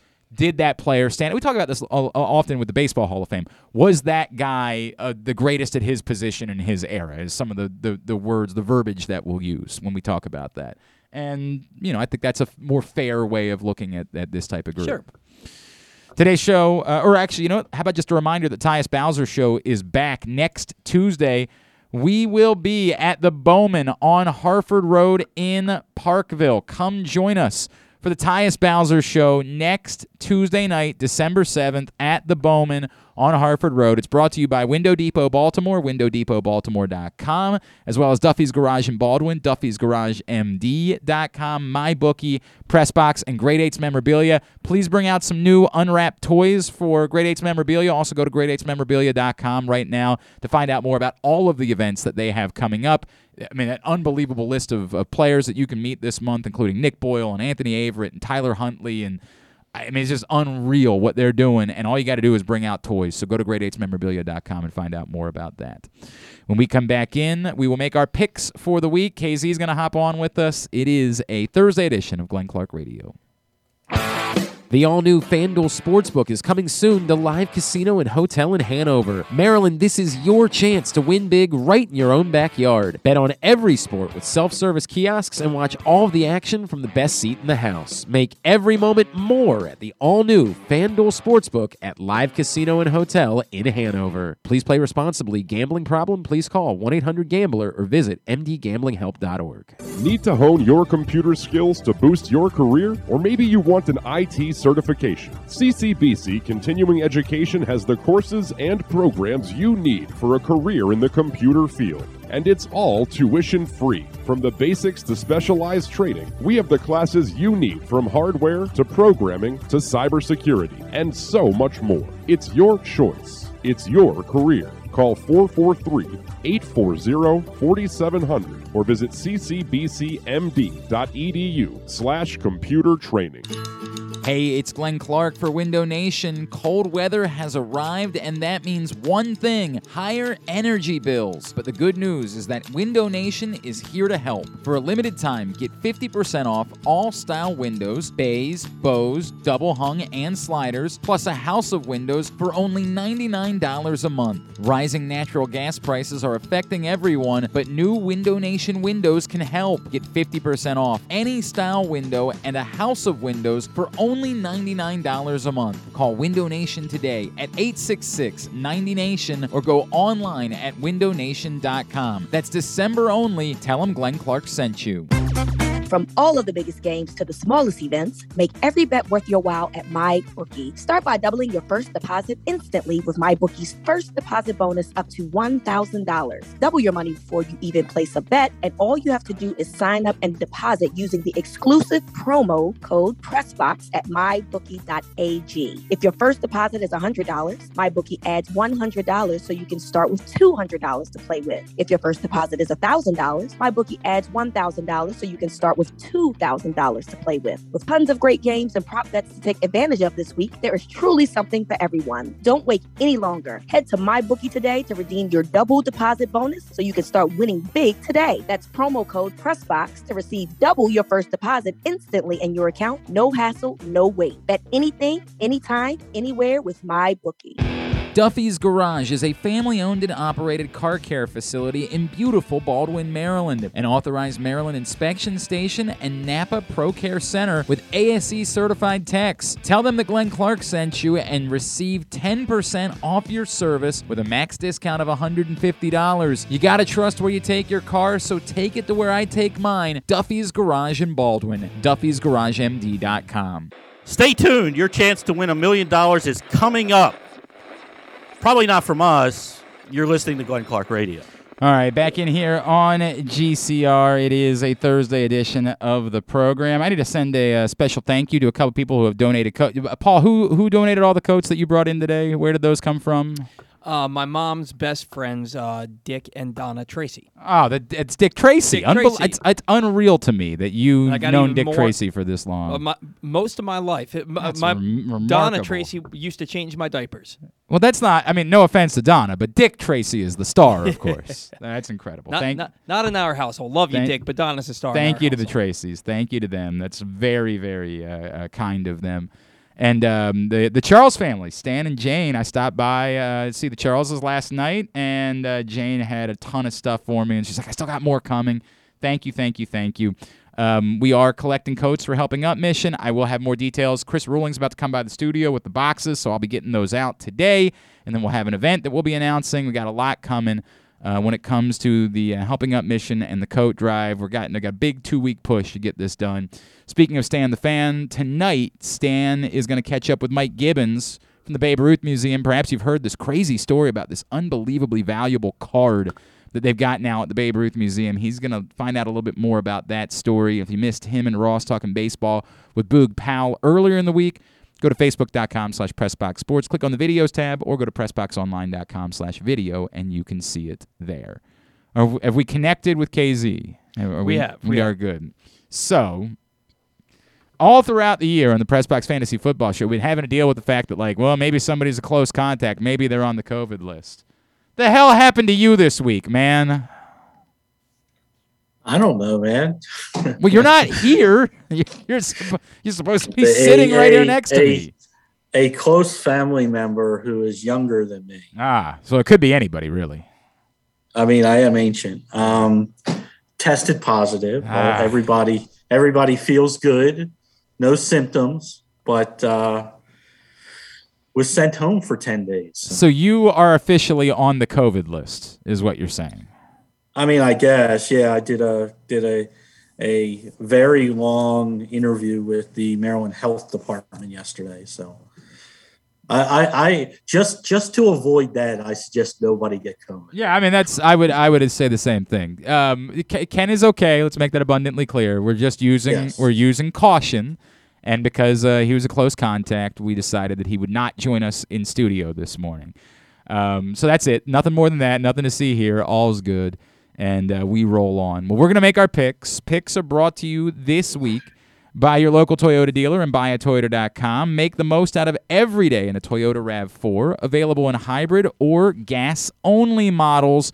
Uh, that's, boy, it's not good to talk about COVID and then have to cough. Not exactly the ideal scenario. A RAV4 can get you where you want to go in style. Check out buyatoyota.com for deals on new RAV4s from your local Toyota dealer today. So here's where we are as far as picks are concerned. I remain atop the table where we're playing for a little bit of cash at the top. It's not overly significant, but a little bit of cash to be had at the top of the table. I'm five games up on Kyle, who's still playing from the grave. KZ is eight games back. He is currently six games clear of the bottom of the table. That's where we find Andrew Stetka currently at the bottom of the table, 14 games behind me and one game clear of John Proctor. At the bottom of the table, they're playing to avoid having to be the one that comes in here and uh, eats a tarantula, gets their back waxed, and sings the song Hero from the first Spider Man movie. So that's what's at stake. Three college games. Final week, we'll be able to do that at least until uh, the bowl season kicks into high gear. We'll do Army Navy next week, of course, but it'll be eight NFL games next week, six NFL games. Where are we starting this week, Paul Valle? All right, you got number. Yeah. You got the number one Georgia Bulldogs at the number three Alabama Crimson Tide on Saturday, December fourth at four p.m. Uh, Georgia favored by six and a half on the road. Ugh.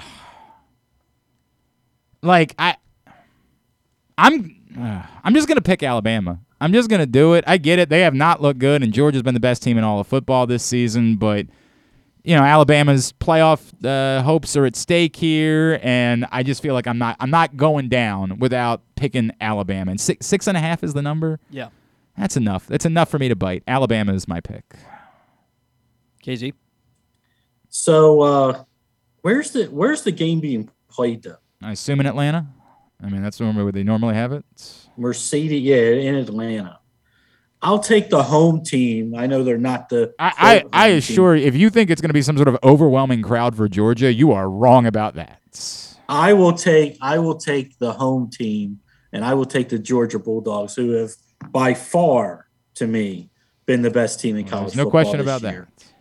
Well, Glenn, this is how you stay in first place. You're the only one. that. Ooh, on Bama. ooh, might be the only time in the history of our picks that someone has been a lone wolf on Alabama. But Alabama, that's Right. wild. Yeah, no doubt. All right. nec- next game, number nine, Baylor Bears at number five, Oklahoma State Cowboys uh, at noon on ABC. Oklahoma State favored by four and a half.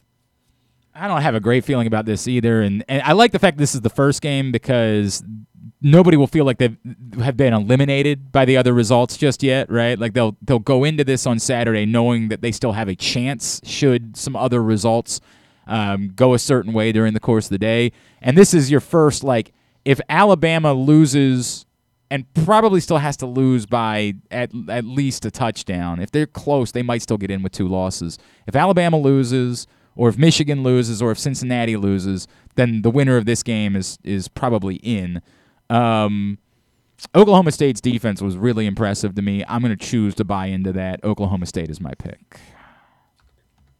Yeah, um, Oklahoma State plays defense in a conference that doesn't. Right. So I'm gonna, I'm gonna, I'm gonna stick with uh, Oklahoma State as well. Kyle from the grave, the only one on Baylor.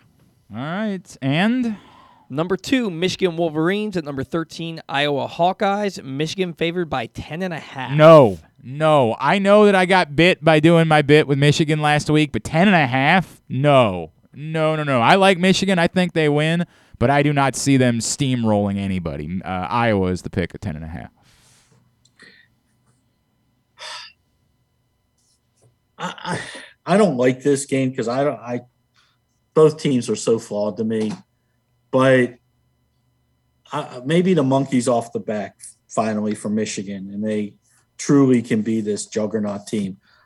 I don't think Iowa can score enough. I know they play great defense.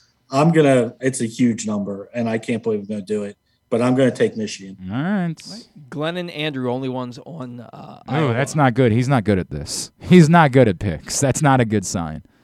Co- NFL. Let's pick up the All pace. right, Dallas Cowboys versus New Orleans Saints on Thursday Night Football. The Cowboys favored by four and a half on the road.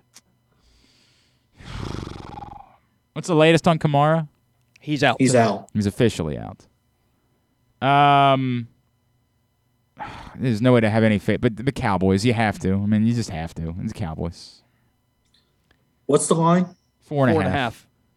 half. Uh, uh, I, I- I'll take the Saints with only four and a half. Without without Kamara, you got uh, you got Taysom Hill at at quarterback today. I, I'll, I'll take the Cowboys. Yeah, you, you first said you're taking the Saints. That was why we were confused. I'm sorry. I'll take Yeah. I'll take the Cowboys. Okay. Everybody took the Cowboys. All right. All right, Tampa Bay Buccaneers at Atlanta Falcons. The line Tampa Bay by 11. I hate the line, but I ain't picking against them. Buccaneers. Yeah, I, I feel the same way. I hate the line, but yeah, Bucks. Stetka, only one on the Falcons. All right. That's All right. good. Los Angeles Chargers at Cincinnati Bengals. Cincinnati by three. It's two teams it's hard to have like utter faith in. I, I don't know. It seems like it's alternating weeks for the Chargers, so I'll say it's the Chargers week. Chargers. Cross country, one o'clock game. Team that can't stop the run versus a team that all they want to do right now seemingly is hand the ball off. I'll take the Bengals. All right, Glenn and Proctor, only ones on Chargers. Hmm, These are not good partners to have. These are not the ones that you want to be with. Washington football team at Las Vegas Raiders, 4:05 p.m. on Fox. Vegas favored by two and a half.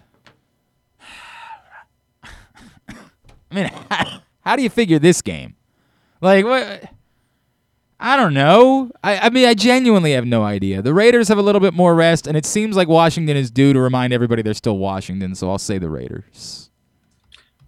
I, I'm going to take Washington. They're, it's funny. Their their their defense without Young and without Sweat has actually played really well for about a month now and became the defense that we thought they were going to be. I, I like how they're playing. I, I'll take Washington. Glenn, you and Stetka only won Oh the Raiders. God, no! Oh, my God. no! Oh, uh, Kyle's gonna be in first place at the end of the week. Uh, Broncos Chiefs uh, in Kansas City. The Chiefs are favored by ten. Boy, this feels like one of those reverse lock deals, right? Where everybody says that that, that number's too big. You know, like you see what the Broncos did last week, and you're like, no way.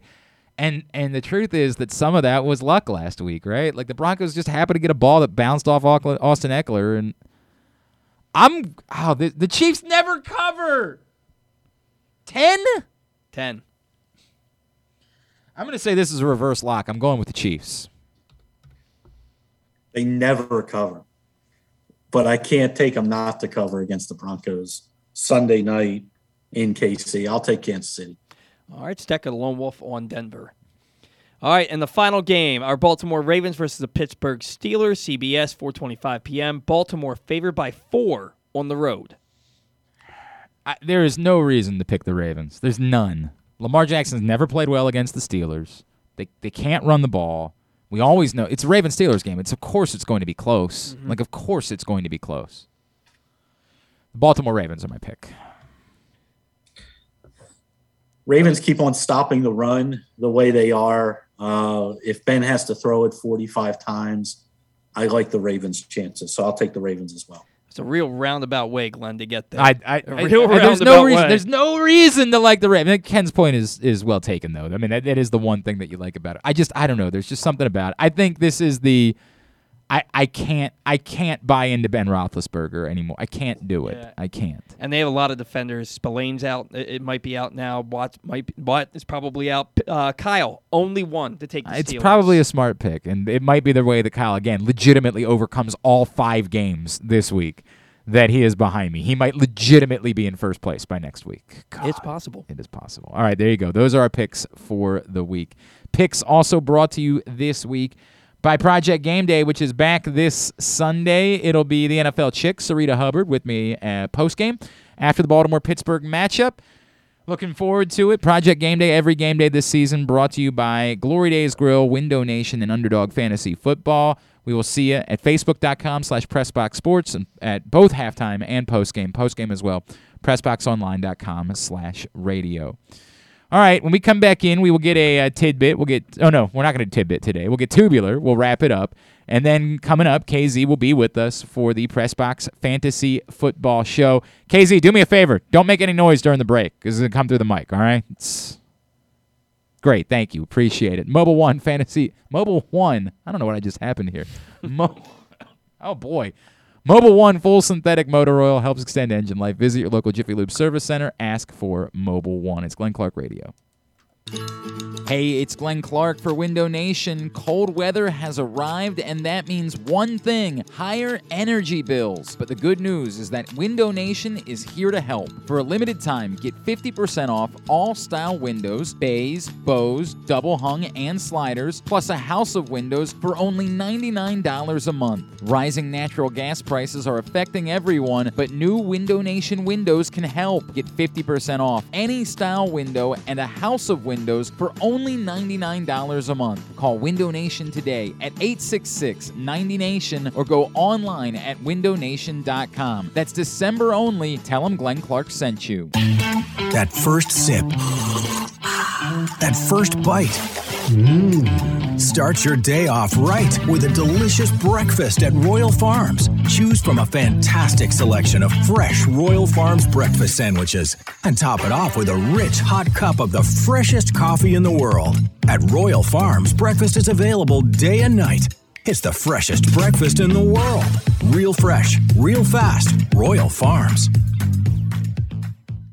Duffy's Garage is a family owned and operated car care facility in beautiful Baldwin, Maryland, an authorized Maryland inspection station and Napa Pro Care Center with ASE certified techs. Tell them that Glenn Clark sent you and receive 10% off your service with a max discount of $150. You gotta trust where you take your car, so take it to where I take mine Duffy's Garage in Baldwin. Duffy'sGarageMD.com.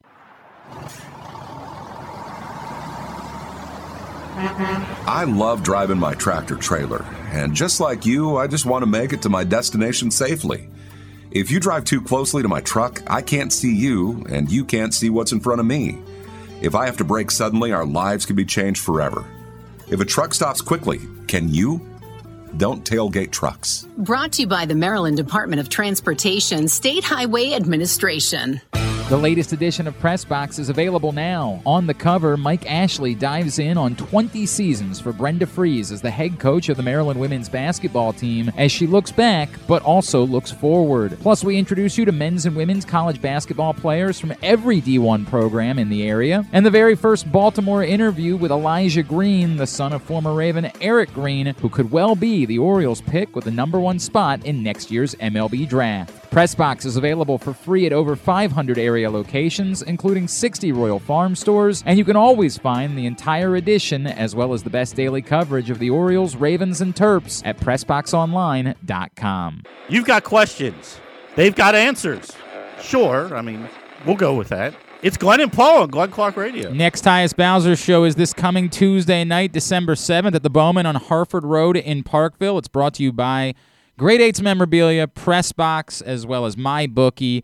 Also, Window Depot Baltimore, windowdepotbaltimore.com, Duffy's Garage in Baldwin, Duffy's Garage MD.com. We'll see you Tuesday night for the next Tyus Bowser show at the Bowman on Harford Road in Parkville. If we were doing a tidbit today, it would have been brought to you by your Baltimore area Chick fil A restaurants. If you're looking for a simple holiday meal, try Chick fil A catering. From Chick fil A nuggets to mac and cheese, enjoy a variety of tray options sized perfectly for your get together. Order through the Chick fil A app and bring smiles to your family gathering. Availability and order requirements vary. See restaurant for details. However, we'll save it for tomorrow. That'll be uh, when we'll do the tidbit. Instead, Totally Tubular is brought to you today by, ooh, how about by Window Nation? It's cold. That means energy prices, they're, they're going up. There's nothing you can do about it. Higher energy bills are on the way, but the good news is that Window Nation is here to help for December only. Get 50% off all style windows and a house of windows for only $99 a month. Call Window Nation today, 866 90Nation or windownation.com. Here's what's coming up totally tubular wise for the evening. Um, of course, as we mentioned, Week 13 gets underway. Fox, NFL Network, and Amazon Prime for Cowboys Saints at 8:20. The first of did you know there were six state high school football championship games now? It used to only be it used like to be four. four. Yeah. Yeah. I don't know the hell that's all about. There's six now. The first one is tonight, and there's no TV anymore. And I would I would love to do a 10 minute rant about this. I don't have the time for it. It's shameful. It's shameful that the only way to watch the state high school football championships is via a subscription pay streaming option. That's it. It, it is absurd that that's where we are. Um, I, I, it's a different conversation. The first one's tonight, the 4A 3A championship between Dundalk and Mervo. There's also a 4A championship and a 3A championship. I don't understand any of it, but it's what it is. Dundalk and Mervo tonight, 7 o'clock, down in Annapolis. Uh, the Maryland women play Miami in the Big Ten ACC Challenge tonight at 8 on Big Ten Network. Towson's at home tonight against LIU, 7 o'clock on FloHoops. The rest of the college basketball find at glennclarkradio.com. NBC Sports Washington, Blackhawks Capitals at 7. NBA TV, Bulls Knicks at 7.30. Spurs Blazers at 10. Golf Channel for round one of the PGA Hero World Challenge. That's at 1.30. WWE Network for NXT UK at 3. Access TV for Impact Wrestling at 8. Something non-sports-wise that we should talk about? Um, Annie live at eight o'clock Ah, on NBC. gonna pass. Blake Shelton, Anna Gasteyer, and Rachel Dratch are all on uh, the Tonight Show with Jimmy Fallon on NBC at eleven thirty-five. Um, a double shot at love with DJ Paul love D that. and Vinny at nine Big o'clock, fan. and uh, that's on MTV and on TNT. Shaq Life at nine and nine thirty. Doesn't do much for me. Uh, I did watch Sunny last night. The first episode, phenomenal. The second one, meh, kind of missed, but I'm very happy to have it back in my life. That made me very happy. All right, Tubular was also brought to you by the print issue of Pressbox. It's available for free at your neighborhood Royal Farms, any of the hundreds of locations around town where you find Pressbox. Speaking of the Maryland women, there's Brenda Frese right there on the cover. Go get it today or read it online, pressboxonline.com. Thanks today to Mike Locksley. Thanks also to Clark Judge, Talk of Fame Network. Uh, we'll get that and picks up in the greatest hits section of the Archives. tab at glennclarkradio.com. On the program tomorrow, busy day. Uh, of course, our Friday regulars, Bo Smolka, as well as um, the Senator Justin Reedy, will preview championship weekend. Um, Ryan Shazier is going to join us. It's, of course, Raven Steelers week, and Ryan Shazier has a new book out called Walking Miracle. You remember um, him being paralyzed on the field, field a few years ago. Um, his his journey from that point. We're going to talk to Ryan Shazier about that. Is Charlie Batch joining us tomorrow to preview the Steelers? She has not gotten back to me. I'll reach out again today. Right, we'll make sure that that's uh, happening. Normally, we have Charlie Batch on uh, every week when the, the Ravens play the Steelers to preview them, and I think we're gonna. I don't know. Somebody from Showtime, I think, is going to join us to preview. Uh, Gervonta Davis is fighting this weekend, so I think we're going to uh, preview that as well on the program tomorrow. Thanks to everybody at Pressbox, all of our great sponsors and partners, including CCBC, Glory Days Grill, Window Nation, Royal Farms, Chesapeake Employers Insurance, ExxonMobil, K&S Automotive, the Maryland Lottery, Great Eights Memorabilia, Live Casino Hotel, the Baltimore area Chick-fil-A restaurants, the Maryland Department of Transportation, Underdog Fantasy Football, Duffy's Garage in Baldwin, Window Depot, your local Toyota dealer, buyatoyota.com, and MyBookie. Thanks to Paul Valle. Follow him on Twitter at Paul Valle the Third. Follow us at Glenn Clark Radio on Twitter and Instagram. Have a great Thursday evening. Go Maryland women. Go Towson. Duke sucks. Ohio State sucks too. If you are with us uh, via audio, do nothing. Give us one minute. We'll be right back. If you're with us via video, give us a minute. Refresh that Facebook page, facebook.com slash PressBoxSports, and there will be a new video for the PressBox Fantasy Football Show, which is up next.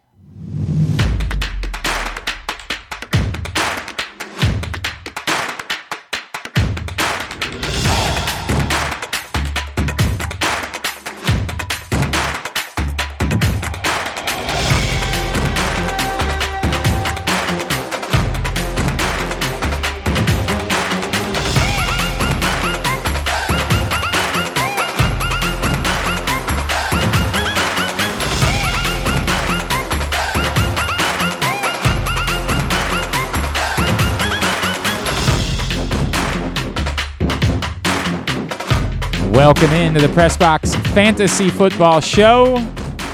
Glenn Clark, Paul Valle, and most importantly, from I believe parts unknown is where we're saying he is today. On assignment, your lovely and talented host, Mr. Ken Zales. What's going on, KZ? How you doing? I'm all right. I'm all right. We gotta. I don't know. For some reason, we can't turn that up. We got to get the music going in order to make that work. Yeah, this is the problem with KZ being on assignment today. Is we got too many things going on at once. Uh, just uh, we talked about it on our show, but for those that are just tuning in for this, you want to make sure everybody knows you're fine. Correct? I'm fine. Blink, blink, fine. blink twice. Blink twice if you're being held captive, and you need. no, that's not the case whatsoever. Not the case whatsoever. And you're better than fine. You won some money playing underdog fantasy football last week, did you not? I did. I also won uh, one last night playing the NBA. Uh, so uh, if you haven't already, please uh, head over to uh, either the app or PressBoxFantasy.com uh, and uh, sign up today. Use the code PressBox. You will get a dollar for dollar match of up to $100 on your first deposit. And it's a great way. They have so many ways to uh, play. They have over unders. They have pick'ems, which is sort of like um, multi uh, prop bet parlay that you can play. That's the ones I like to play, and you can win up to twenty times your money if uh, if you hit five of them, ten times if you hit four, six times if you hit three, and so on. Uh, so it's a great way to uh, play fantasy football in where you're not playing against hundreds and thousands of people. You're just playing against the stats themselves. There you go. That's the Pressbox. Uh, the underdog fantasy football code is press box and you make that uh, first deposit. We match it up to 100 bucks. All right. Well, uh, the good news for me, Casey, is it's not like my playoff hopes are at stake uh, in a league where I'm sitting at six and six and own both Dalvin Cook and DeAndre Swift or anything like that. Not like that's something that I'm dealing with at, this point. Yuck. Yeah, um, if you if I mean we, we it's funny we all talk about where it's a it's a joke among uh, the fantasy football industry that uh, you know we a lot of us preach. Uh, I'm I'm one of them. Take running backs early and often, uh, especially in the first two rounds.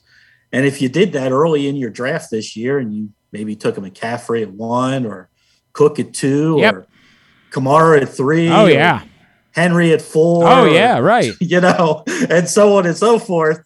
It's not really working out too well for you uh, with the playoffs uh, uh, coming up. Hopefully, we get uh, Kamara back next week. Hopefully, we get uh, Dalvin Cook, uh, you know, next week or the week after. But it's been a struggle. I mean, you know, you add Swift into it, and and it's really, every, you know, we we joke about everybody being hurt, but everybody's hurt. That's uh, Um, that's the and hopefully you reality. handcuffed. Have hopefully you did the the as we've been talking about for two weeks when you're building the the bottom of your bench, and you made sure you you got the handcuffs or you went out and traded for handcuffs uh, because guys like uh, Alexander Mattison may be the keys to your success. So let's talk about specifically Minnesota, Detroit, and Carolina because they, we've been dealing with this in New Orleans, and we'll get to that.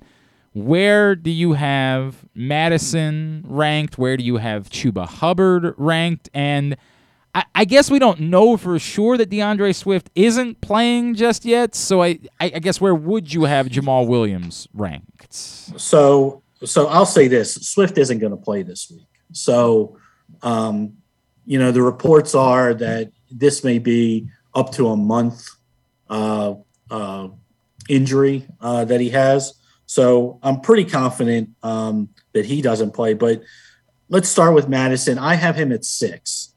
I mean, it, if you ever had a, a boom spot, and we've been here before with Mattison, and it it's never really worked out as well as we wanted it to.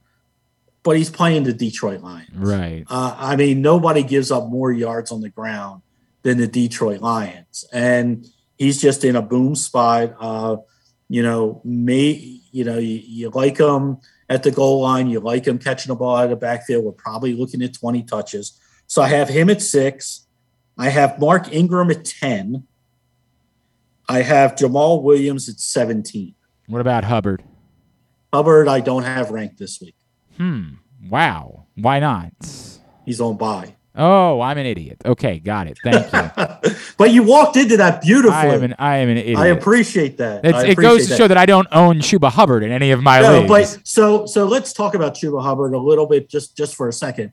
Like he's going to be a top 24 back. So, you know, he, he's the start he's a starting running back. Any starting running back that doesn't really share time um, is probably going to be in the top 24 week in and week out, which means they're at least an RB2. But we, we have a sample size with Hubbard, and it wasn't great. Like they didn't, they brought guys, like he's not catching the ball out of the backfield at all. They brought in other guys. So should Ameer should Abdullah, Ameer, yeah should Abdullah be owned? yeah, Abdullah needs to be owned, especially in a straight PPR league, because you have to think that he's the guy that's going to catch five, six balls out of the backfield. Because they, I mean, what was the guy? Rod Smith was was that the guy that Yeah, they brought they up the first time? Yep. You know, to to catch balls out of the backfield because for whatever reason they don't trust. You know, maybe it's pass pro, maybe maybe they don't think he has great hands or vision when it comes to the pass game, but they don't trust Hubbard in, in the pass game. So we've seen that sample size. So he's going to be a very uh, touch slash touchdown dependent. And what I mean by that is he needs volume, carries 15, 16, 17 carries plus a touchdown to be really valuable and, and bump up into the top 15. So he'll probably be somewhere any given week between 20 and 24 based on the matchup. He is Ken Zales. This is the Press Box Fantasy Football Show. It's also brought to you by Glory Days Grill. It's winter, so you might like some comfort food, and they've got them for you this winter, including the short rib grilled cheese sandwich. Yeah, how good does that sound? Get to your neighborhood Glory Days Grill. Of course, it's also Thursday night, so they've got $5.99 chili nachos every Thursday at your neighborhood Glory Days Grill. KZ is is Taysom Hill a viable starter in fantasy football this week? I would have liked him a little bit more if if we had Kamara as well. Okay. I have him. In, it, it's it's one of those weeks where I don't. There are some guys that have struggled a little bit, and there are some guys that um, I really don't love their matchups this week. So I have Hill actually at eleven this week. Okay, so Um, that sounds like he's a know, viable starter. He's a viable starter. He's a QB one for me. Uh, you gotta you gotta figure somewhere around sixty yards on the ground. Give him credit for a rushing touchdown. If he throws somewhere near two hundred yards and a touchdown tonight against a Cowboy secondary, that look we love we love that they they create turnovers, but they also give up big plays. Um, you know he's he's going to be a top ten guy this week. I mean, that's uh, you know that that's. It, it, I am I I hesitate. Like in one league, I'm sitting here with the uh, uh, Tua Tagovailoa, and I'm like, I, I don't know. Maybe maybe I I pick up Taysom Hill for the week and try to get by. I mean, I have him well above Tua. Tua's played well, um, you know, for for the last couple weeks, and you know, I, I just I don't love the Giants matchup for him. Uh, uh, you know, the Giants are one of those weird teams that it's like, you know, you you think they're bad, but their defense hasn't been awful this year. Um, so, um, you know, if if we're going to go straight rankings, uh, we do like that that that Hill has a has a higher floor than Tua just because of the rushing. I mean, I, you know, it's it's. I, I, got to think about it. I got to think about it. Yeah, yeah, sure. it, it absolutely. Are we back to buying that Odell Beckham is a thing after he had a good No, game? no, no, no. Okay.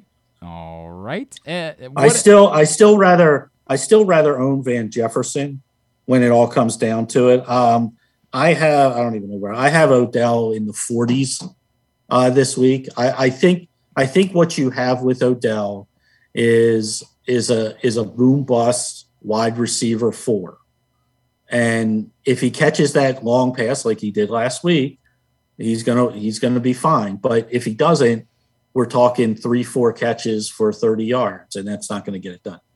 We are. I, I assume we're fully back on board with uh, Logan Thomas after what we saw from him on Monday nights. Yeah, I mean, look, he played. Uh, I believe he played 80 percent of the snaps. Um, I have Logan Thomas Wright, uh, fringe tight end one uh, this week. He'll probably, based on a couple of uh, different things, uh, wind up in the top 12 um, when the final rankings are out, uh, based on some injury stuff and, and, things like that. But uh, yeah, I mean, he look. This is a guy that you know he started off the year great, and as long as you know what we wanted to see is we wanted to see that he was playing snaps and not limited. We saw that he was targeted. I know he only had three catches for 31 yards. He did have a touchdown called back. Um, so uh, they still don't have a number two wide receiver. Uh, Samuel is not. Curtis Samuel is not at full health yet. It may never be this year. So um, if teams are going to double McLaurin, you got to think that Logan Thomas is the next guy to to get targets. It also helps a little bit if if if you're a Thomas owner, and uh, I don't expect J.D. McKissic. Uh, you know, he left with a he got carted off with a head injury. There hasn't been a whole lot said about him uh, from the Washington media, except that he did not practice so far this week. So if he doesn't play, that's another uh, pass catcher that they rely upon that's out. So uh, yeah, fire fire Thomas up. The Dallas wide receiver situation going into tonight. Everybody back? Uh yeah, I mean Cooper Cooper's going to play. Uh, CeeDee Lamb um, is going to play. Uh, you have Gallup there. You still have Schultz there. I think uh, you know it makes it even simpler that uh, Cedric Wilson, although I didn't see this, uh, came up with uh, an injury and he's out uh, for tonight. So you have your three guys. I like uh, Lamb the best. I think he has the best matchup. Um, I'm worried about Cooper. Uh, uh, I'm not going to say he's an automatic start for me tonight because of of the matchup with the Saints, but the Saints do not cover the slot receivers well. So that's why uh, you got to look a little bit more towards Lamb this week. And I I assume after last week we're officially off the Miles Sanders train now. Uh, yeah, I mean, I don't. I, it, it's such a weird thing for me because he ran the ball well. Yep. Um, you know, he had nine carries for sixty some But, yards. but they I mean, didn't want to get keep giving him the ball. They just wanted And they, they wanted more Boston it. Scott. and then they stopped and they, and they brought Boston Scott in. The only thing, the only thing that hesitates me with with, with Scott and the Sanders thing because I, I probably have them like real close to each other and and they're at the bottom of my RB RB twos uh, somewhere around twenty to twenty one. Is that fumble late in the game from Scott may may give a little uptick for for Sanders. I mean, they're playing the Jets. I, I just can't totally dismiss Sanders based on what I saw last week. If he if he gets 12 to 15 carries at that same level, we're talking about 80 yards. I hear, Um, I hear you. you can't. Uh, there there are options, but I, I can't totally dismiss it. All right, very good. Uh, anything else uh, uh, broadly that we need to discuss before we grab our break? Uh, no, nothing broadly. Uh, you know, the guys that you, you think are in are in. Um, you know, we get Clyde Edwards Helaire back uh, fully healthy after his bye week. So let's not forget about him. He's probably a, a he's going to be a an RB two this week against a, a tough Denver defense, but but nonetheless, uh, you're you're firing him up, and it's still. Uh, I, I will say in, in in Baltimore, I've gotten a lot of questions about Freeman Murray. I, I, how are you be- playing any of those guys? Well, I mean, I, look, uh, did you hear the list of people that I said were out I at the beginning ya. of the show? I hear ya. Um, yeah, I'm, still, I'm still not I mean, playing. there are- there I ain't playing a Ravens running back, bro. There is really no don't have many choices. Um, I just be careful with that. I, I still think as time goes on, you know, Murray Murray overtakes him like he did earlier in the year, but uh, it's just a it's just a messy it's a messy touchdown dependent group. All right. When we come back in, we will get to your questions. Get them in the comments or tweet me at Glenn Clark Radio, and KZ will answer them. This is the Pressbox Fantasy Football Show. Need to hone your computer skills to boost your career? Or maybe you want an IT certification? CCBC Continuing Education has the courses and programs you need for a career in the computer field. And it's all tuition free. From the basics to specialized training, we have the classes you need from hardware to programming to cybersecurity and so much more. It's your choice. It's your career. Call 443 840 4700 or visit ccbcmd.edu slash computer training. Come in for Glory Burgers, Glory Wings. There's glory for everyone at Glory Days Grill. Enjoy their award winning burgers, ribs, and wings, or try our fresh salads, hand cut salmon, or our scrumptious sandwiches. Yum! Come in for our daily specials every weekday, like $6.99 burgers on Mondays and $5.99 nachos on Thursdays. And watch football on their big screens every Monday, Thursday, and Sunday. Dine in and let us serve you, or order online at glorydaysgrill.com and take it home. Visit us at glorydaysgrill.com for a location near you. Glory Days Grill, great food, good sports. Window Depot Baltimore provides the highest quality ProVia windows, doors, and siding for all budgets. The best is finally affordable. Call them today for a free in home consultation at 410 941 3499. They also offer Zoom and FaceTime consultations in an effort to practice social distancing. A proud sponsor of the Tyus Bowser Show, you can find out more at WindowDepotBaltimore.com. If you change lanes and brake suddenly in front of my tractor trailer, I won't be able to stop. Our lives could change forever. Trucks need room to stop.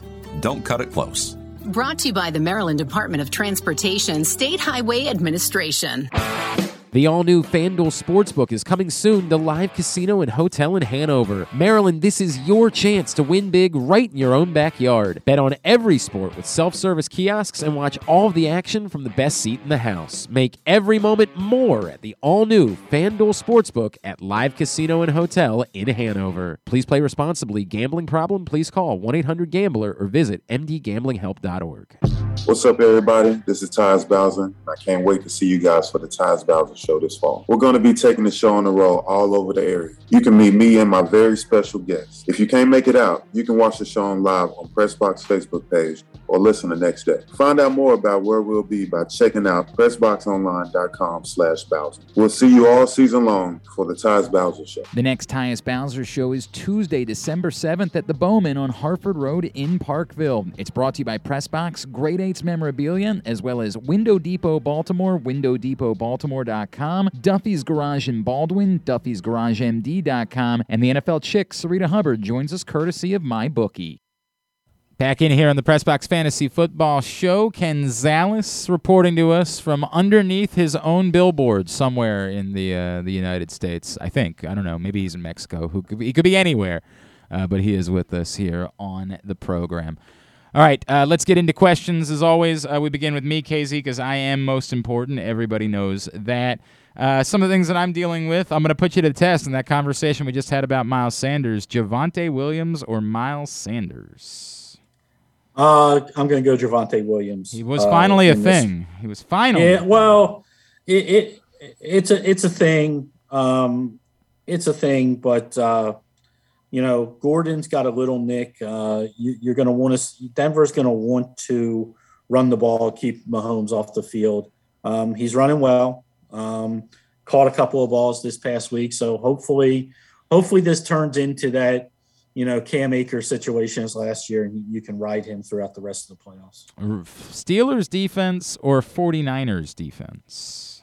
Really, we're asking me defense? Yeah, I am. Um, well, wi- without without Watt, uh, I'm not I'm not going to go with the with the the Steelers. I'm going to go with the 49ers. I don't I the way the way that um, Seattle has been playing, I I, I just I, I just don't know um, what to do with them. I mean, normally we wouldn't want to put a defense up against Russell Wilson, but right now I don't know why we wouldn't. So I can't think of any reason at this point why we Yeah. wouldn't. I think that it's almost a desirable matchup at this point. It, it almost is. They can't run the ball at. at all. And all, all you got to know about how they're running the ball is they signed Adrian Peterson to the practice. They did. I saw that. There you go. That's that's gonna save him. All right. Um, I'm staring at this group of running backs. I definitely need to start two, and I'm assuming I'm going to start a third. Uh, Clyde Edwards, Helaire, Jamaal Williams, James Robinson, and Miles Sanders. Well, we're definitely starting uh, Mr. Robinson and Mr. Williams. Okay. Um, Clyde Edwards Helaire would be Third. Who, who was the who was the fourth one? It was Sanders. It was Sanders. So we're going to start Clyde Edwards Helaire over Sanders. Okay, and then I'm assuming there's no reason to start Jerry Jeudy or Courtland Sutton over Edwards No. No, Um, any reason to start either of those guys over Darnell Mooney with Allen Robinson back? absolutely not. Didn't think so. All right, so that's handled. And then this is from, let's start to get listener questions from Chris. Chris wants to know Pat Freiermuth, Logan Thomas, or Zach Ertz? All in that same same tier. Um, I'm going to go Logan Thomas here. Look, I, I, get the Freiermuth has been really really good, um, but he's caught a couple of touchdowns in like garbage time. I, I don't expect a lot of garbage time with the Ravens and Steelers um, there. And Ertz, Ertz is going to come down to it's like what what are we doing with you know we think we think we're finally getting Murray and Hopkins back, but um, if they both sit, uh, he, he I like him a little bit more, but I'm going to go Thomas here because we know what that's going to be. Nick Kelly wants to know, I'm assuming this is Jakobi Meyers, Pat Freiermuth, or Jamaal Williams, and I'm guessing that's Jamaal Williams. Uh, so that's Jamaal Williams. I mean, we, we got to think he's going to get a huge uh, workload. Um, he also even, you know, it was weird after the the big what what was it, twelve target, ten catch day um, from Swift. All of a sudden, they were limiting Swift in the passing game, and Jamaal Williams was catching four or five balls a week. So yeah, we like we like a lot of things about Jamaal and and the matchup. Look, Minnesota's defense is good, but they're not. They give up a bunch of yards and they do give up catches to the running back. Matt wants to know Tyler Lockett or George Kittle for a flex spot. Ooh, that's a toughie. Um, I'm gonna go Kittle here. I, I get people are gonna be kind of kind of weird, but look, I, I they're playing against each other. I, I'm gonna I'm gonna take the guy that plays against the worst defense, and Seattle's defense is worse than the 49ers. So I'm gonna take Kittle here. Uh, from Tim, Tua or Taylor Heinicke? I think he's been really good, hasn't he? You know, um, I, I, don't know if I would say he's been. to- Yeah, I has he been really Eh, good he's or been is- good. I think he's been been good. Well, one's a. I, I'm going to take. I'm going to take Heinicke here. Um, Wow. All right. It's very close. They're both. They're both 15 to 17 for me in, in that range. So we're not talking about high, uh, even even high QB twos in, in my rankings this week. But I, I think you can move the ball through the air against Vegas, and uh, you know we get Logan Thomas back, and I think that's a big plus to that offense. Plus, um, without J.D. McKissic, I mean they may throw a little bit more. They're not going to hand the ball off 25 times to to Gibson, not not with the injury. You're selling me. You're selling me on picking up Taylor Heinicke in our sleeper league because he's sitting there on the waiver wire. I'm like, uh, Depends who you have.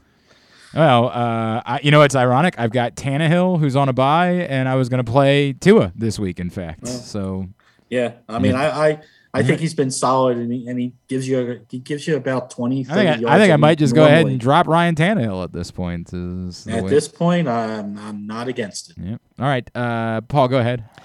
Is there any chance that DeVante Parker plays this week? And if so, is he worth a start over Emmanuel Sanders? Uh, there is a there is a possibility. Now, I don't I don't have him ranked yet because he did practice yesterday. Um, so let's go that way. So there is a chance they have not activated him from IR yet. Um, would you play him over Sanders? Uh, yeah. I mean, I, I I can do that. I don't I don't like. I think that's a real low scoring game, which probably means there'll be sixty points scored between New England and Buffalo. But um, Sanders hasn't been, you know, Sanders hasn't been good for about three weeks. Uh, he hasn't put up that big number.